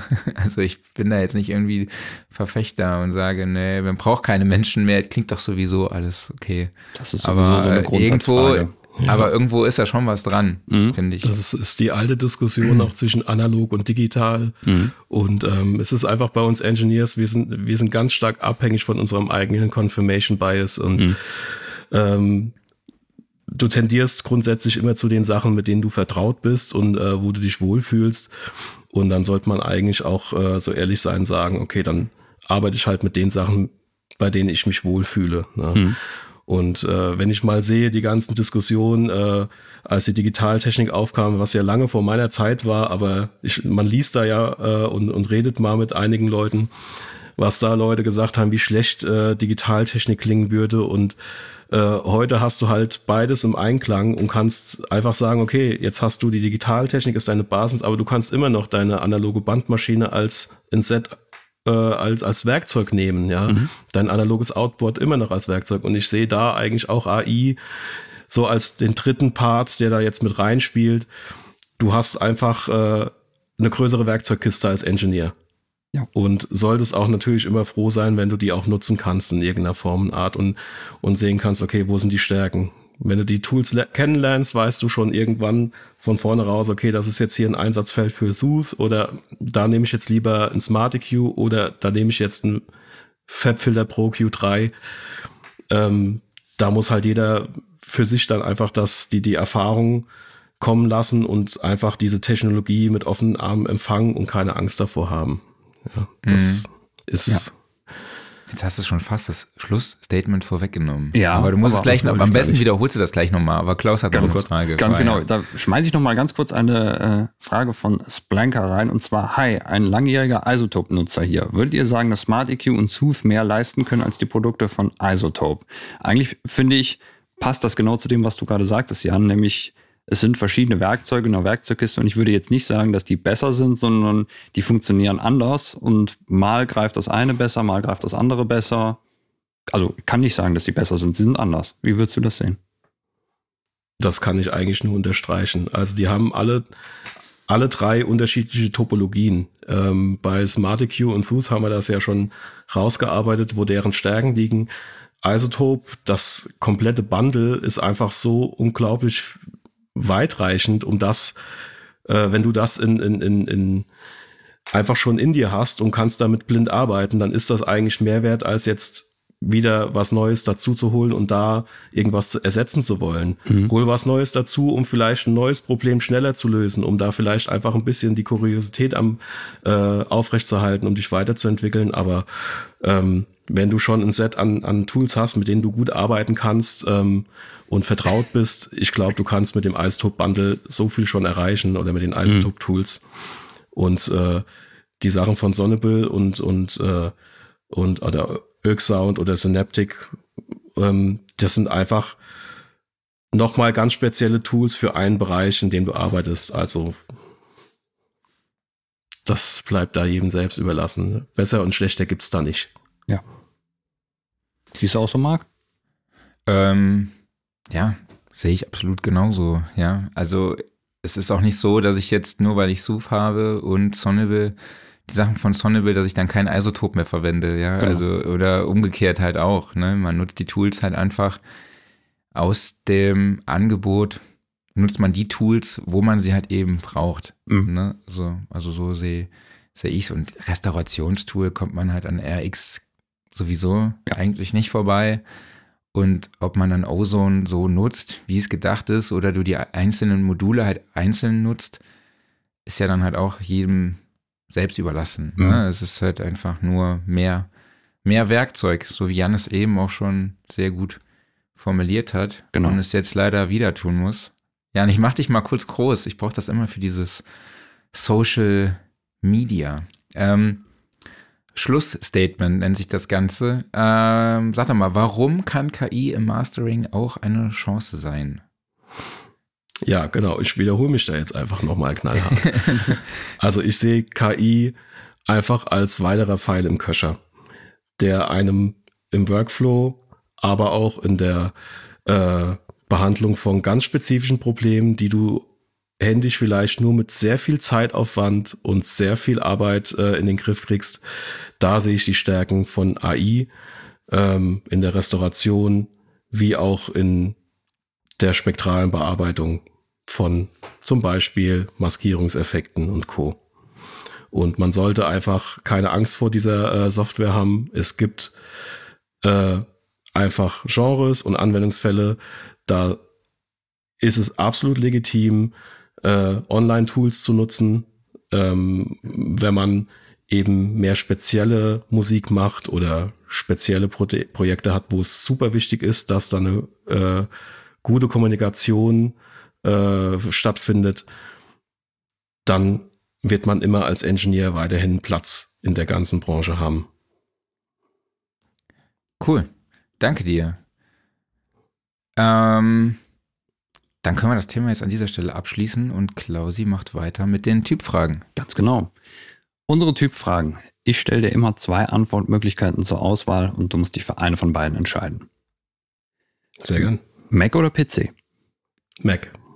1176 oder LA2A? LA2A. Analog oder digital?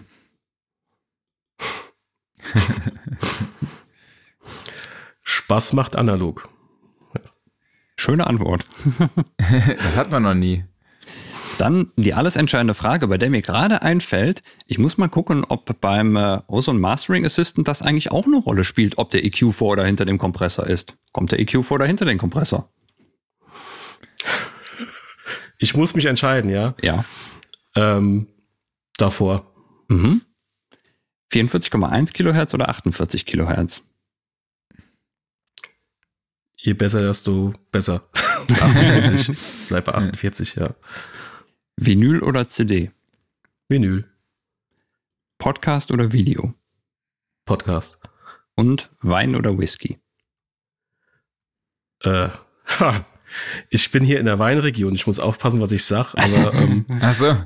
wir haben auch das größte Whisky-Museum in der Nähe, deshalb ist es legitim, wenn ich mich für Whisky entscheide. Okay. Was ist so dein Lieblingswhisky? Ähm, Habe ich gar keinen, aber alles, ich sag mal, die milderen Speyside-Whiskys sind so für mich okay. gut. Cool. Ist immer noch heftig genug für die meisten, ja. Definitiv. Also ich nehme alles, ist mir egal. Immer rennen damit. Solange du keine Cola reinschüttest, ist alles gut. Nee, um Gottes Willen. Äh, nee, ich bin so bei Telescar. Ah ja. Mhm. Ähm, das ist für mich so einer, oder äh, ja, noch ganz viele andere stehen da bei mir in der Sammlung. Wenn du mal auf dem Weg in die Heimat bist, musst du hier äh, vorbeikommen. Wie gesagt, hier ist das, glaube ich, Deutschlands größtes Whisky-Museum. Die machen Whisky-Tastings, da fällst du vom Stuhl.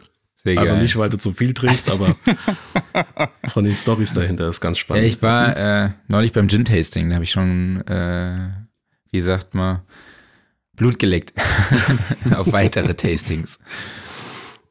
Ähm, wir haben eine neue Kategorie, die nennt sich Studioküche. Jan, ich weiß, du hast auch drei Kinder. Ähm, der Alltag ist vielleicht nicht immer ganz so stressfrei. Die Zeit fürs Kochen ist vielleicht auch nicht immer unbedingt da. Ähm, hast du ein Gericht, was du empfehlen kannst, was äh, irgendwie schnell geht oder was auch gut schmeckt? Äh,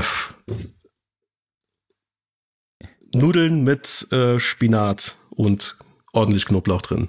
Oh, das, hört sich gut Okay. hört sich gut an. Bin ich dabei. Super schnell gemacht, Mhm. kann nicht verkehrt sein und ist einigermaßen gesund, wenn es kein Rahmspinat ist. Ja. Mhm.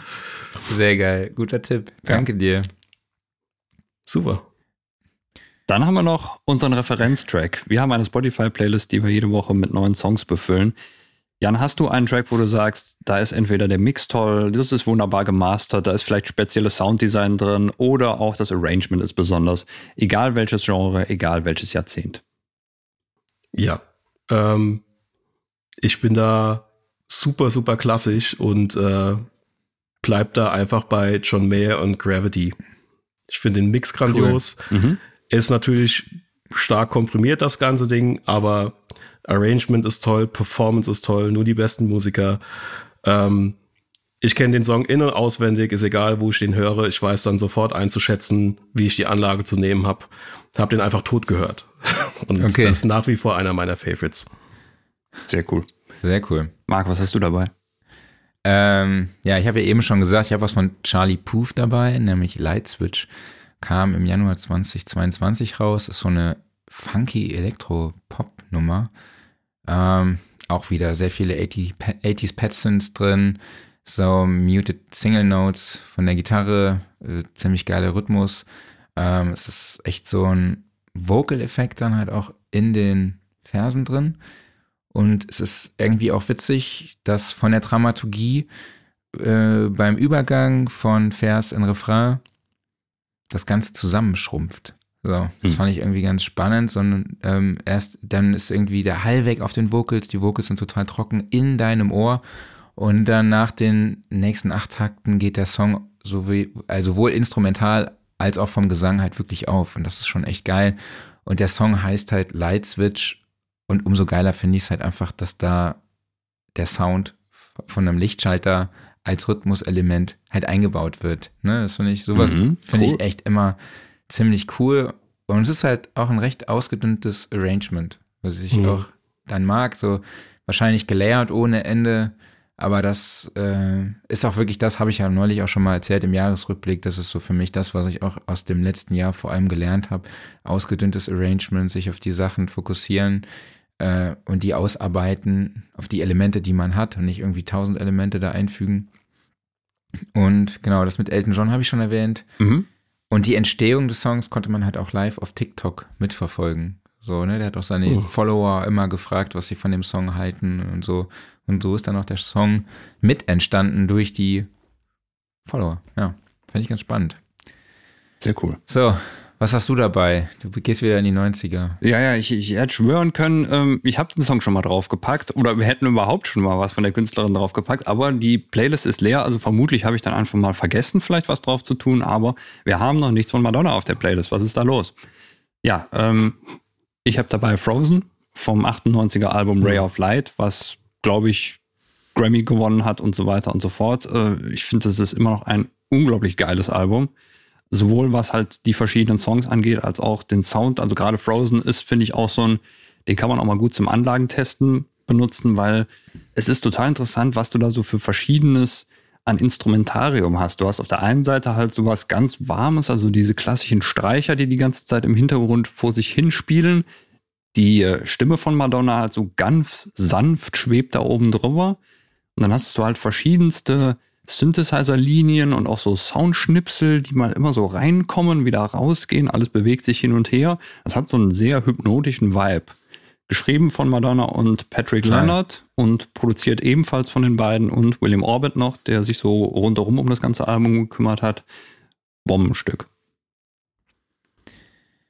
Jo, Jan, dann sind wir am Ende angekommen. Erzähl doch mal, wo findet man dich oder halt auch Audiowerk im Internet und auf Social Media? Genau, Audiowerk ist auf allen Social Media Kanälen soweit vertreten, äh, unter dem Kürzel audiowerk.eu. Das ist auch die Webseite audiowerk.eu. Ähm, und mich selbst findet man unter jan-grimm.com und Jan Grimm Mastering an einem Stück mit 3M in der Mitte äh, auf Instagram. Stimmt. Super. Ja. Ähm, Jan, vielen, vielen lieben Dank, dass du dir die Zeit für uns genommen hast. Ich fand es äh, total cool und spannend, mit Ja. dir über dieses Thema zu diskutieren. Äh, ich glaube, da waren auch sehr viele Punkte dabei, die wir vorher gar nicht auf dem Schirm hatten. Mhm. Also danke dafür. Das war echt sehr, sehr informativ. Und ja, ich hoffe, wir sehen uns in diesem Jahr noch, nämlich vielleicht ja hoffentlich auf der Studioszene, aber da Mhm. sprechen wir ja nochmal. Äh, Würde mich freuen und ansonsten wünsche ich dir weiterhin viel Erfolg. Bleib, bleib gesund und äh, bis denne. Wünsche ich euch auch. Danke nochmal für die Einladung. Sehr gerne. Und- Vielen Dank, Jan. Bis dann. Mach's Macht's gut. gut. Ciao. Tschüss. Ciao. Ja, super Typ. Absolut. Richtig cool.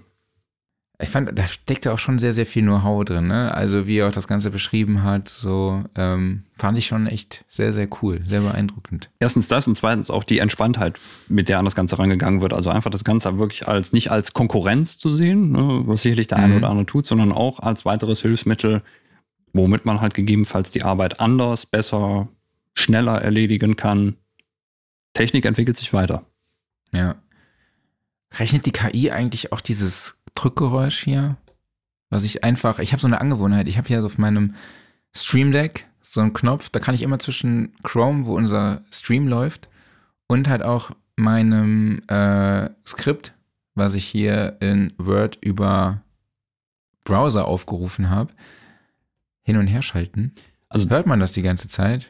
Gerade rechnest habe ich es gehört, aber ähm, sonst ist es mir nicht aufgefallen. Aber ich glaube, also das wird auf jeden Fall noch ein Killer-Feature, sollte sowas mal zum Beispiel in der X drin sein. Du kennst den Klassiker, du hast ein Podcast-Interview und der Gast muss die ganze Zeit mit dem Kugelschreiber rumspielen oder sowas. Ne? Furchtbar. Und der Moderator traut sich nicht, ihm das zu sagen. Und du hast die ganze Zeit dieses Geklacker drin, das kriegst du halt auch nicht raus, ne? Weil Nee. du gehst jetzt auch nicht über, keine Ahnung, zwei Stunden Interview hin und machst jedes einzelne Kugelschreiber klackern daraus. Ne? Also Mhm. Sowas zum Beispiel. Also dass die KI wirklich mit den Daten gefüttert wird, okay, das ist eine Stimme, das ist es definitiv nicht, weg damit. Ne? Jo, lassen wir die Katze aus dem Sack, oder? Lassen wir die Katze aus dem Sack.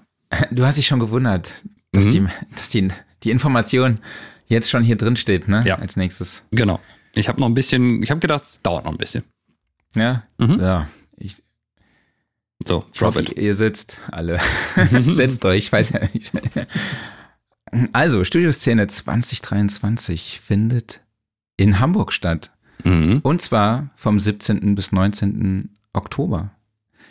Nämlich, wir gehen zusammen mit der LeadCon, der Commu dem Community-Event der Veranstaltungs- und Entertainment-Branche. Die feierte im letzten Jahr mit über 2000 Besuchern einen sehr, sehr gelungenen Start. Viele liebe Grüße an die Kollegen. Und da die Jungs und Mädels sich mit der, auf der Messe auch mit dem Thema Live-Audio beschäftigen, dachten wir, hey, das passt doch eigentlich ganz gut zusammen. Es gibt viele Überschneidungen. Dann gehen wir doch einfach mit nach Hamburg, weil Hamburg ist auch eine sehr, sehr schöne und coole Stadt. Mhm. Wir nutzen die Synergien und liefern euch ein ja, Weiterbildungsprogramm aus beiden Bereichen, sowohl aus dem Studio als auch dem Live-Bereich. Ich krieg gerade so klassische Musikmesse Sound und äh, ProLight Sound Vibes. So wie früher. Nur besser. Ja. nicht, nicht ganz so wie früher, sondern so wie früher und besser. Also so wie ganz. Ja, ich weiß ungefähr, was du meinst, Ne? aber äh, genau. Du darfst jetzt hier nicht mein Marketing Das mach ich nicht. Werbungsansprache killen. Nein, ne? das hab ich auch nicht Ich warne vor. dich.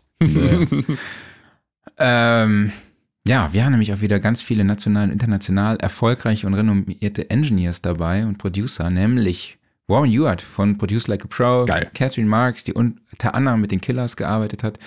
Moritz Enders kennt man, Silbermond und Intersphere hat er gemacht, hat lange in Nashville gelebt. Ist, glaube ich, der einzige Engineer, den ich kenne, der nur noch analog arbeitet. Krass. Ähm, Jill Zimmermann, sie hat mit Alexis on Fire gearbeitet oder auch mit Alex, äh, Alice Cooper. Und Quarter hat der Janik, Jan Riegert, der war schon mal bei uns im Podcast. Mhm. Die, die machen un- unter anderem äh, Vincent Weiss, Nelly Furtado, die arbeiten noch mit den Backstreet Boys. Und ja, weitere große Namen werden folgen und natürlich sind auch wieder die Top-Brands der Audiobranche für euch am Start und die Produktspezialisten präsentieren euch vor Ort ihr neuestes Gear. Und ja, ein weiteres Highlight äh, an allen drei Tra Tagen ist die Verpflegung für Besucher komplett kostenlos. Geilo Maß. Also es gibt da Catering für alle. Es gibt Mhm. so Essensausgaben mit einem schönen Bereich, wo ihr euch hinsetzen könnt. Könnt euch einfach was zu essen nehmen, was zu trinken, euch da gemütlich hinsetzen, euch austauschen. Das heißt, äh, wir schaffen für euch da ein entspanntes Erlebnis, was ihr einfach nur genießen müsst. mhm. Das werden wir. Weitere Infos dazu findet ihr dann in den kommenden Wochen auf studioszene.de oder leadcon.com. Die Links packe ich euch natürlich auch wieder in die Show Notes. Das ist wie so ein großer Geschenksack, wo dann so über die nächsten Wochen immer mal wieder reingegriffen wird und da kommt dann das nächste Highlight raus. Mal gucken, was da nächste Woche kommt. Mhm. Hast du da schon was in petto?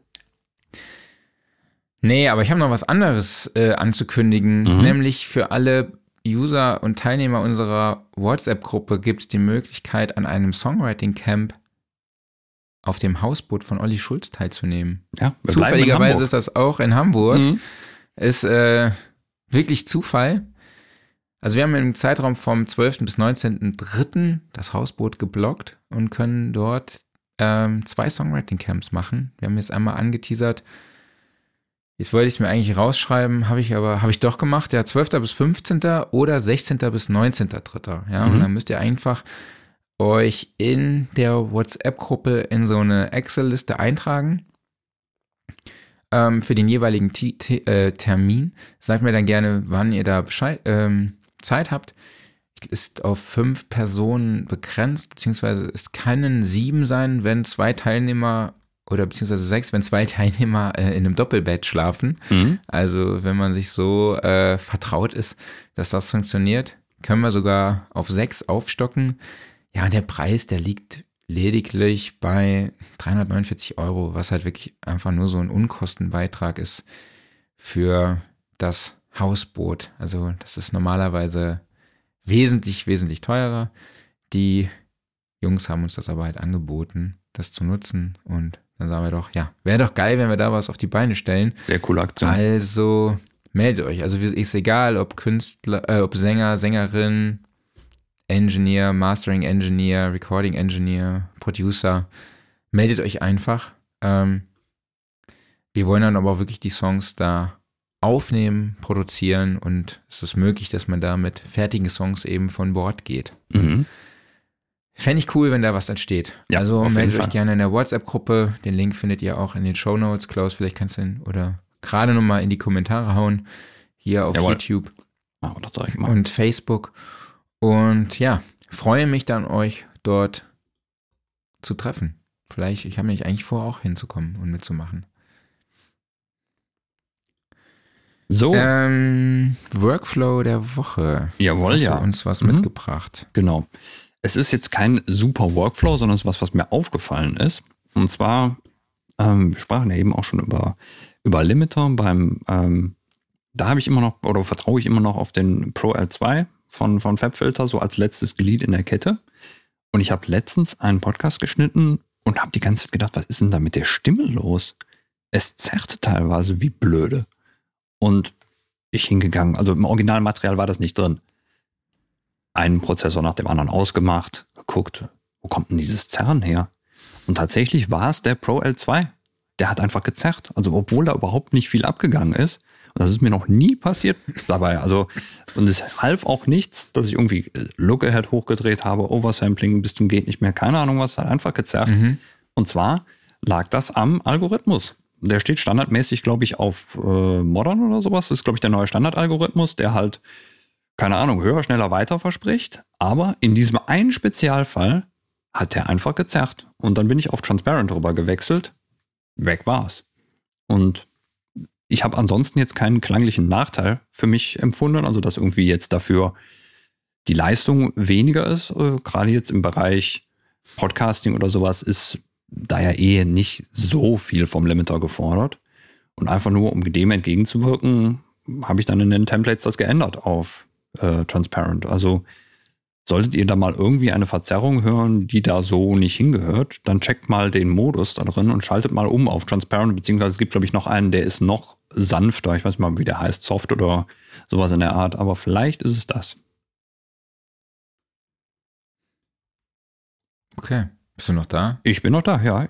Ich dachte, du hast vielleicht auch noch was zu sagen. Ah, nee, dein Noise Gate hat gerade so reingeschlagen, dass ich Oh, dachte, du wärst okay. nicht mehr da. Ah, alles klar. Ja, vielleicht habe hab ich daran rumgedreht. Nö, das sieht aus wie immer. Nee, aber Hm. es war halt gerade, ich äh, fühlte sich gerade wie so ein Impact an. So. Okay. Ja, vielleicht war ich auch Nee, äh, zu weit weg vom Mikro. Okay. Nee, alles gut, alles gut. Ähm, mein Workflow der Woche ist einfach Rosetta, Mhm. weil die neueste Pro Tools Version ähm, tatsächlich nur mit Rosetta unterstützt. Also beziehungsweise Avid sagt, und die aktuelle Version funktioniert auf den M-Rechnern äh, nur mit Rosetta. Und wenn Mhm. du quasi das Ganze nativ öffnest, also ohne Rosetta, steht da, du nutzt eine Pro Tools Beta-Version. Mhm. Das ist, ähm, und hast halt verschiedene Features einfach nicht. Ich war gestern bei Waldemar, deshalb war der überlegt, äh, einen neuen Rechner zu besorgen. Und Mhm. dann hatte ich halt extra ein altes Pro Tools noch installiert. Ich habe ja den äh, M1 von 2020. Ich habe halt noch Monterey drauf und dann wollte er wissen, funktioniert das, diese Kombination mit seinem, mit seiner D-Command. Mhm. Und währenddessen haben wir dann auch einfach festgestellt, okay, das alte Pro Tools hat funktioniert mit der D-Command. Und dann haben wir auch gesehen, dass wir bei dem alten Pro Tools gar nicht auf Rosetta umsteigen konnte. Man konnte nicht sagen, äh, öffne jetzt mit Rosetta, so wie das bei Cubase ist oder bei Logic, äh, sondern es lief quasi nur noch, also quasi wurde quasi dann von M1 gar nicht unterstützt. Mhm. Und jetzt gibt es aber halt dann die neueste Version, die mit M1, äh, ja, die, wie sagt man das, verifiziert ist, oder Mhm. wie sagt man, von, er wird auf jeden Fall freigegeben für die M1-Struktur, aber dann halt auch nur mit Rosetta. Ja, und dann haben wir es halt ohne Rosetta geöffnet und beide mal, da funktionierte die D-Command dann nicht. Mhm. Und äh, es war auch dieses, wie heißt das, dieses EU-Control? Äh, funktionierte auch nicht richtig. Yukon, oder? Yukon, genau. Und ähm, mit Rosetta funktionierte halt alles. Das fand ich schon irgendwie, ja. Deshalb ist das so ein bisschen mein Workflow der Woche. Mir ist sonst nichts anderes eingefallen. Ja, Also da Pro muss- Tools immer schön mit Rosetta. Da muss noch ein bisschen nachgearbeitet werden. Da muss Vor allem jetzt mit Ventura ist dann auch wieder was anderes. Ne? Wie ist dann mit Ventura? Mhm. werden da wieder alle Plugins unterstützt und so und, und, und. Also das ist halt allein schon so ein Punkt. Ne? Du musst ja auch gucken, dass die Plugins alle kompatibel sind. Sobald ein Plugin nicht mitmacht, dann äh, ist direkt schon, Weiß das? ja genau. Und das ist ja jetzt nicht nur die Drittanbieter-Sachen, sondern vor allen Dingen all die eigenen Sachen müssen ja auch angefasst werden. Mhm. Es bleibt spannend an diesem Himmel. Oh ja. Und ich bin mal gespannt, wie lange sich so dieses ganze Ding durchzieht. Das sind immer so Ja. diese Entwicklungen, irgendwas ändert sich so. Ja, vor allem dadurch, dass? Apple ja jedes Jahr ein neues Betriebssystem raushaut, ändert sich ja jährlich was. Ne? Genau. Mhm. Das ist ja das Ding. Und wenn du dir ein neuen, neues MacBook kaufst, kriegst du ja das halt nicht, nicht mit einem alten Betriebssystem. Ja, und ich meine, wie lange Ja, sind die ist ähm, ja- Prozessoren jetzt da? Die sind aber auch schon zwei Jahre mindestens da, ne? Ja, drei, ne? 2020 war das erste MacBook Pro mit dem M1. Ich sag mal, da kann man langsam auch mal kompatibel sein. Würde ich mal behaupten. Viele Grüße in Richtung Soundtoys. Ja, ich, ich sagen wir mal so, VST3 gibt es auch schon sehr lange. Und Ja, erst jetzt, nachdem Steinberg Druck gemacht hat und gesagt, oh, VST2 gibt es nicht mehr, jetzt kommen sie. Brauchen alle so diesen Druck. Ohne Ja, Druck das läuft ist- bei uns in der Branche nicht. Das ist tatsächlich der Punkt, glaube ich, ja. So. Das ist so. Du kannst nur mit knallharten Deadlines gut arbeiten. Man, man braucht Deadlines. Mhm. Es ist so. Naja. Ähm, Offline-Modus Genau. sind wir, glaube ich, jetzt, ne? Ja, genau, richtig. Mhm. Ich habe mir einen ähm, Podcast in letzter Zeit wieder öfters angehört, und zwar ein Podcast von Übermedien. Weiß nicht, ob du die Seite kennst. Die berichtet Mhm. über Medien. Und die haben eine schöne Podcast-Reihe, die heißt Holger ruft an, ist moderiert von Holger Klein, äh, ehemaliger Moderator vom RBB. Ich weiß gar nicht, ob er noch was macht oder sowas. Und hat auch, ist schon ewig Podcaster und hat da viele coole Sendungen gemacht. Und das ist eine Reihe, wo er sich jede Woche mit einem Experten unterhält über ein politisches Thema oder auch ein ach, verschiedenste Themen einfach, die so gerade, ich sag mal, die Welt bewegen. Und das ist sehr, sehr spannend. Es ist also so, so sehr unaufgeregt, unterhalten die sich dann eine halbe Stunde darüber. Und es gibt einfach so verschiedene Einblicke. Und ich finde das super einfach so, um ein bisschen, ich sag mal, ein bisschen mehr Hintergrundwissen oder sowas zu sammeln. Und das finde ich immer, ich finde es sehr angenehm, einfach dieser, diesen Gesprächen zuzuhören. Also der W&V-Denkanstoß reicht ja einfach noch nicht. Oder Internet World Business und so. An, Sag mal so, dann bin ich businessmäßig zumindest in gewissen Bereichen äh, aufgeklärter, aber wenn es dann zum Beispiel eher so um weltliche Sachen geht, dann noch nicht. okay. Ähm, ich musste ganz, ganz lange überlegen. Ähm, ich habe einfach mal PS, also PlayStation Remote ausgepackt. Also ist eine App für MacBook oder das iPad. Ich weiß gar nicht, ob es das für Windows gibt. Ist schon M1-kompatibel? Mm, Es funktioniert auf jeden Fall. Also ich schließe einfach meinen PlayStation-Controller an mein MacBook an Mhm. und ähm, über die Software wird meine PlayStation dann halt gestartet. Also muss natürlich im Netzwerk oder im Internet sein. Und dann kann ich halt an meinem MacBook PlayStation zocken und die PlayStation steht aber halt eigentlich im Wohnzimmer unterm Fernseher. Und äh, das funktioniert erstaunlicherweise extrem latenzfrei. Mhm. So. Also ich habe das mal aus Berlin irgendwie versucht, im Hotel, da war es ein bisschen grenzwertig, aber das war auch NHL, das war dann irgendwie so ein, aber ich meine, Eishockey ist auch der schnellste Mannschaftssport, da war das schon echt ein bisschen kritisch so. Mhm. Jetzt, beim FIFA geht's eigentlich, ist eigentlich ganz okay. Komm, Ja. dann kann ich, Du hast mich da echt auf Ideen gebracht. Also jetzt könnte ich ja auch auf dem iPad mal Elden Ring spielen, oder? genau, das geht eigentlich, geht. Muss ich Man mal kann ausprobieren heute sogar. Man kann sogar den Controller über Bluetooth anschließen. Mhm. So.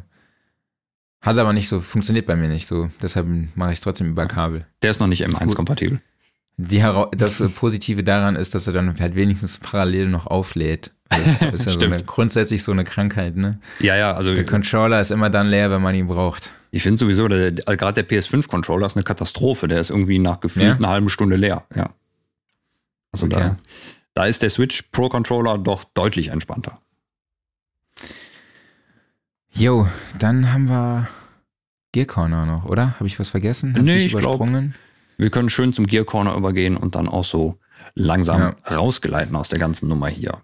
ja, ich glaube, ich bin auch froh, dass ich hier überhaupt reingeglitten bin. Ne, Ja. Ich bin ein bisschen erkältet. Äh, Ich habe mir heute Nacht einen weggehustet.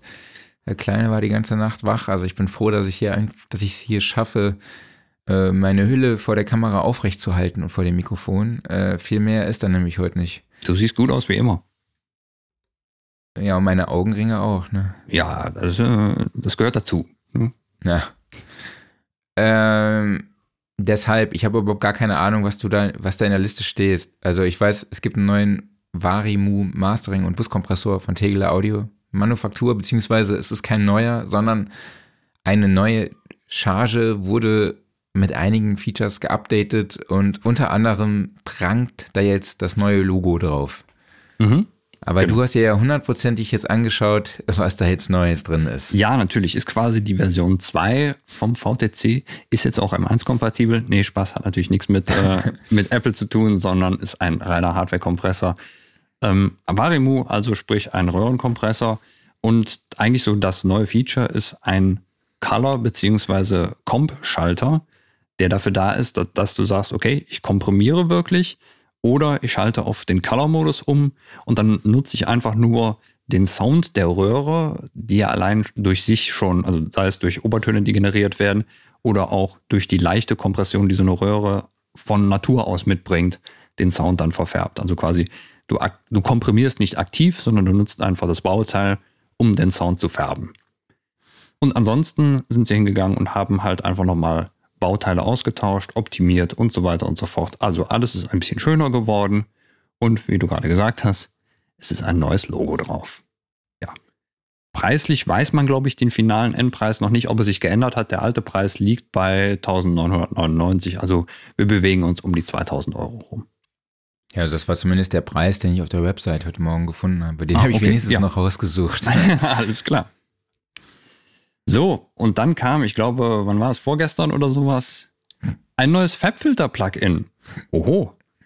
Womit ich nicht gerechnet habe, muss ich sagen. Also ich habe eigentlich gedacht, die hätten was, würden was anderes updaten. Also ich hätte irgendwie gedacht, jetzt kommt vielleicht der Rundumschlag mal über das komplette Bundle, so mit Resizable UI und bla und keine Ahnung was alles.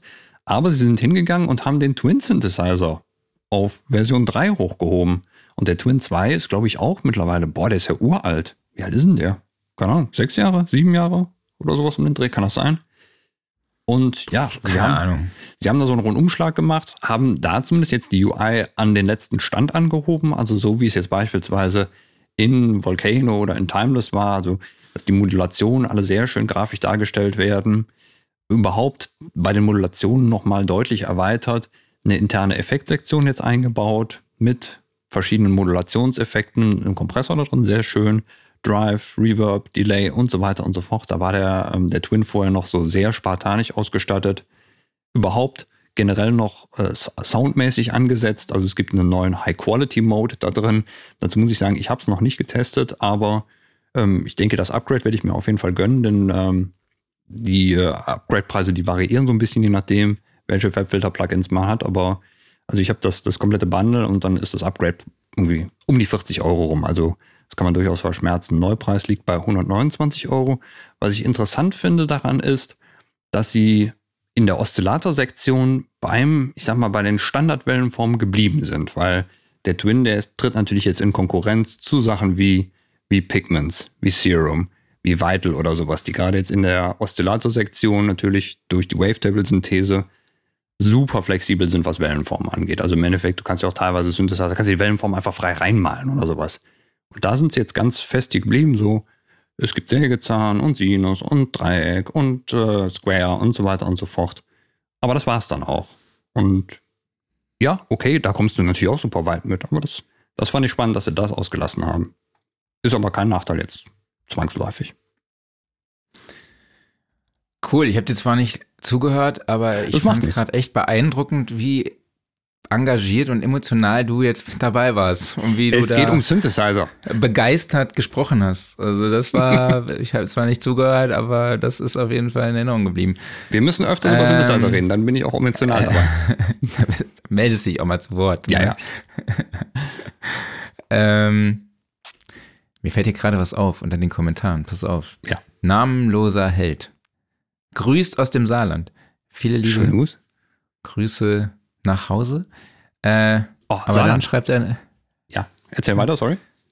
Aber dann fragt er, kennt jemand gute Audiopodcasts auf Deutsch? Und da weiß ich jetzt gerade nicht, hm. ob ich das als konstruktives Feedback interpretieren soll. Könnte man meinen. kennst, kennst, Klausi, kennst du gute gute Audiopodcasts auf Deutsch. Also, okay, also keine nicht, nicht diesen, äh, nicht diesen oder also oder sind wir sehr gut? Ich, oder oder er oh, meint ja, wir hm? sind sehr gut und äh, er sucht halt noch welche, die nur gut sind. Ne? Das kann er, aber ich kann ich kann einfach nur sagen, ähm, die paar, die ich kenne, ist What, What ist Phase? What ist Phase sehr gut. Grüße mhm. an die Jungs. Ähm, was gibt noch? Äh, Live After SAE. Live After SAE ist sehr gut. Die Klangküche ist sehr gut. Ähm, was haben wir noch? Ja, es gibt ein paar. Aber immer schön Studiosofa. Ja, stimmt, Liedermacher. Studiosofa. Mhm. Abonnieren, Was überall, wo es geht. YouTube, Spotify, Apple Podcasts, immer schön auch uns positive Bewertungen dalassen, ein bisschen mhm. fünf Sterne, damit auch andere uns finden. Über diese KI, die auch dort vertreten ist. Und immer schön das Glöckchen setzen, ne? Ja, damit ja. ihr auch benachrichtigt werdet, wenn nochmal hier äh, so ein emotionaler Austausch stattfindet, beziehungsweise emotionale Monologe über Synthesizer von meinem Kollegen hier. Ja. Und ähm, ja, er schreibt außer Sound and Recording natürlich, also außer Studio Sofa. Okay, gerade noch so gerettet. So ist es genau, richtig. Apropos äh, Saarland. Ähm, es gibt ja jetzt bald den deutschen Vorausscheid zu dem Lied, das wir zum ESC schicken. Schon Ja. mitgekriegt? Nee, noch nicht so ganz. So, also sind interessante Beiträge schon vorab dabei. Und was sie gemacht haben, ist, es gab einen freien Platz noch, der wurde durch ein TikTok-Voting bestimmt. Und bei den Okay. Künstlern, die da zur Auswahl standen, war auch eine Band aus dem Saarland dabei. Ich habe leider den Namen gerade vergessen. Ähm, wie heißen die denn? Und zwar haben die, ähm, die sind im New Metal unterwegs. Das klingt eigentlich so Ach, sehr ja. Linkin Park-Style. Das fand ich ziemlich Ja, geil ja. eigentlich. Warte, ich gucke, ich, ich habe davon gehört, stimmt. Ähm, wie heißen die denn nochmal? From Fall to Spring. Genau, richtig. ja aus Neunkirchen. Hast du schon mit denen zusammen gespielt? Hätte ja sein können. Ich muss noch mal gucken. Ich, also es ist ja immer dieses Gerücht, im Saarland kennt jeder jeden. Genau. Wahrscheinlich ist da auch jemand dabei, den ich kenne, aber äh, ich muss mir das noch mal ganz genau angucken, definitiv. Aber was ich noch mal hier anmerken kann, wir haben den ESC schon mal gewonnen. Ne? Mhm. Also Zweimal. viele. Nein, das Saarland meine ich. Oh, oh, oh. äh, Ja. Jemand aus dem Saarland hat schon mal den ESC gewonnen. Also jemand aus Völklingen sogar. Rate mal. Es ist nicht Lena, Nee, Lena ist es nicht. dann ist es wohl Nicole. Richtig. Die kommt aus Die dem kommt aus dem Saarland. Saarland. Ja, Ist ja ein Ding. siehst du mal. Krass. Ja. Ist jetzt nicht der geilste Song. Sorry, Ja, ich komm, also- sagen, aber, aber wir haben gewonnen. Die damalige Zeit. Ey. Ja, das, das waren andere Zeiten, ne? Nee, aber ich Bei muss sagen, also Schallplatte. es ist schade, bei dem Voting, die Jungs sind leider nicht weitergekommen. Ähm, stattdessen, es steht jetzt Icke Hüftgold zur Auswahl. Muss, muss ich auch sagen, der Song ist lustig. Also, wir haben jetzt auch unter anderem, könnte man Ballermann äh, Muck zum ESC schicken. Mit einem Augenzwinkern dabei. Aber der Song war geil. Also, ich hätte eigentlich gedacht, so Linkin Park-Style oder sowas, also klassischer New Metal, ist heute komplett tot. Aber nö, Ja. läuft. Ich bin immer noch auf, dem, auf der Namenssuche nach dieser New Metal Band. Deutsche New Metal Band. Auch so Ende der 90er als Linkin Park. Ich komme einfach nicht auf den Namen. Oh. Mir fällt es einfach nicht ein. Es war auch so ein, es war so ein Musikvideo, so Lost-Style. Er war irgendwie auch so eingekerkert, natürlich äh, schwarz gefärbte Haare, Vollen? mittel. Dankeschön, Bitteschön. Klaus. Ich überlege seit zwei Monaten. Vor Lynn. Danke dir. Ja. Krass. Ich, warum habe ich dich nie e- eher gefragt? Ja, weiß ich auch nicht. Ich habe viel New Metal damals gehört. Ja. Ähm, jo, Mama sagt zu, aber vorher meldet euch noch an für den Recording-Workshop mit Warren Ewart im Mhm. High-End-Studio in Südfrankreich. Und nämlich unsere Studio-Live-Sessions, die finden vom 30.04. bis zum 6.05. statt. Beziehungsweise vom 1. Mai bis zum 5. Mai. 30.04. ist aber Anreise und der 6. Mai ist Abreise. Das Studio ist in Limoux in Südfrankreich, haben wir schon öfter drüber gesprochen, auf Mhm. einem ehemaligen Weingut. Ist einfach eine super, mega geile Location. Müsst ihr einfach hin. Äh, es gibt, also alle Übernachtungen sind inklusive Vollverpflegung aus mediterraner Küche, also lokale Geschichten. Äh, 3490 Euro. Ich weiß, ist viel Geld, aber wann hat man schon mal die Möglichkeit dabei zu sein, wenn Warren Ewart Ja. Eine Band live im Studio produziert und aufnimmt und Moses Schneider einfach als Teilnehmer dabei ist. Wie geil. Ja. Also Link dazu findet ihr auch in den Show Notes. Und dann würde ich sagen, wir hören oder sehen uns nächste Woche wieder. Genau, wer ist nächste Woche dabei? Weiß ich nicht, muss ich gucken. Weiß nicht. Alles klar. Schaffe ich jetzt nicht mehr. So, nächste Woche Überraschungsgast. Und bis dahin müsst ihr euch noch ein bisschen gedulden. Wir erheben uns in der Zwischenzeit von unserem wun- wunderschönen, nicht unser wunderschönes, sondern unser wunderschönes Studiosofa. Das wird nämlich präsentiert vom Music Store in Köln, dem Paradies für Musiker. Vielen, vielen Dank an euch alle dafür, dass ihr dabei wart. Vielen Dank an dich, Marc. Und natürlich vielen Dank an Jan, dass er uns hier so schöne Einblicke ins KI-Mastering gegeben hat. Wir sehen uns nächste Woche wieder mit unserem Überraschungsgast. Bis dahin bleibt alle gesund und tschüss. Es ist auf jeden Fall jemand aus dem G7 Tonstudio in Berlin, was relativ neu Mhm. aufgemacht hat. Okay. Macht's gut, bleibt gesund, bis nächste Woche. Ciao.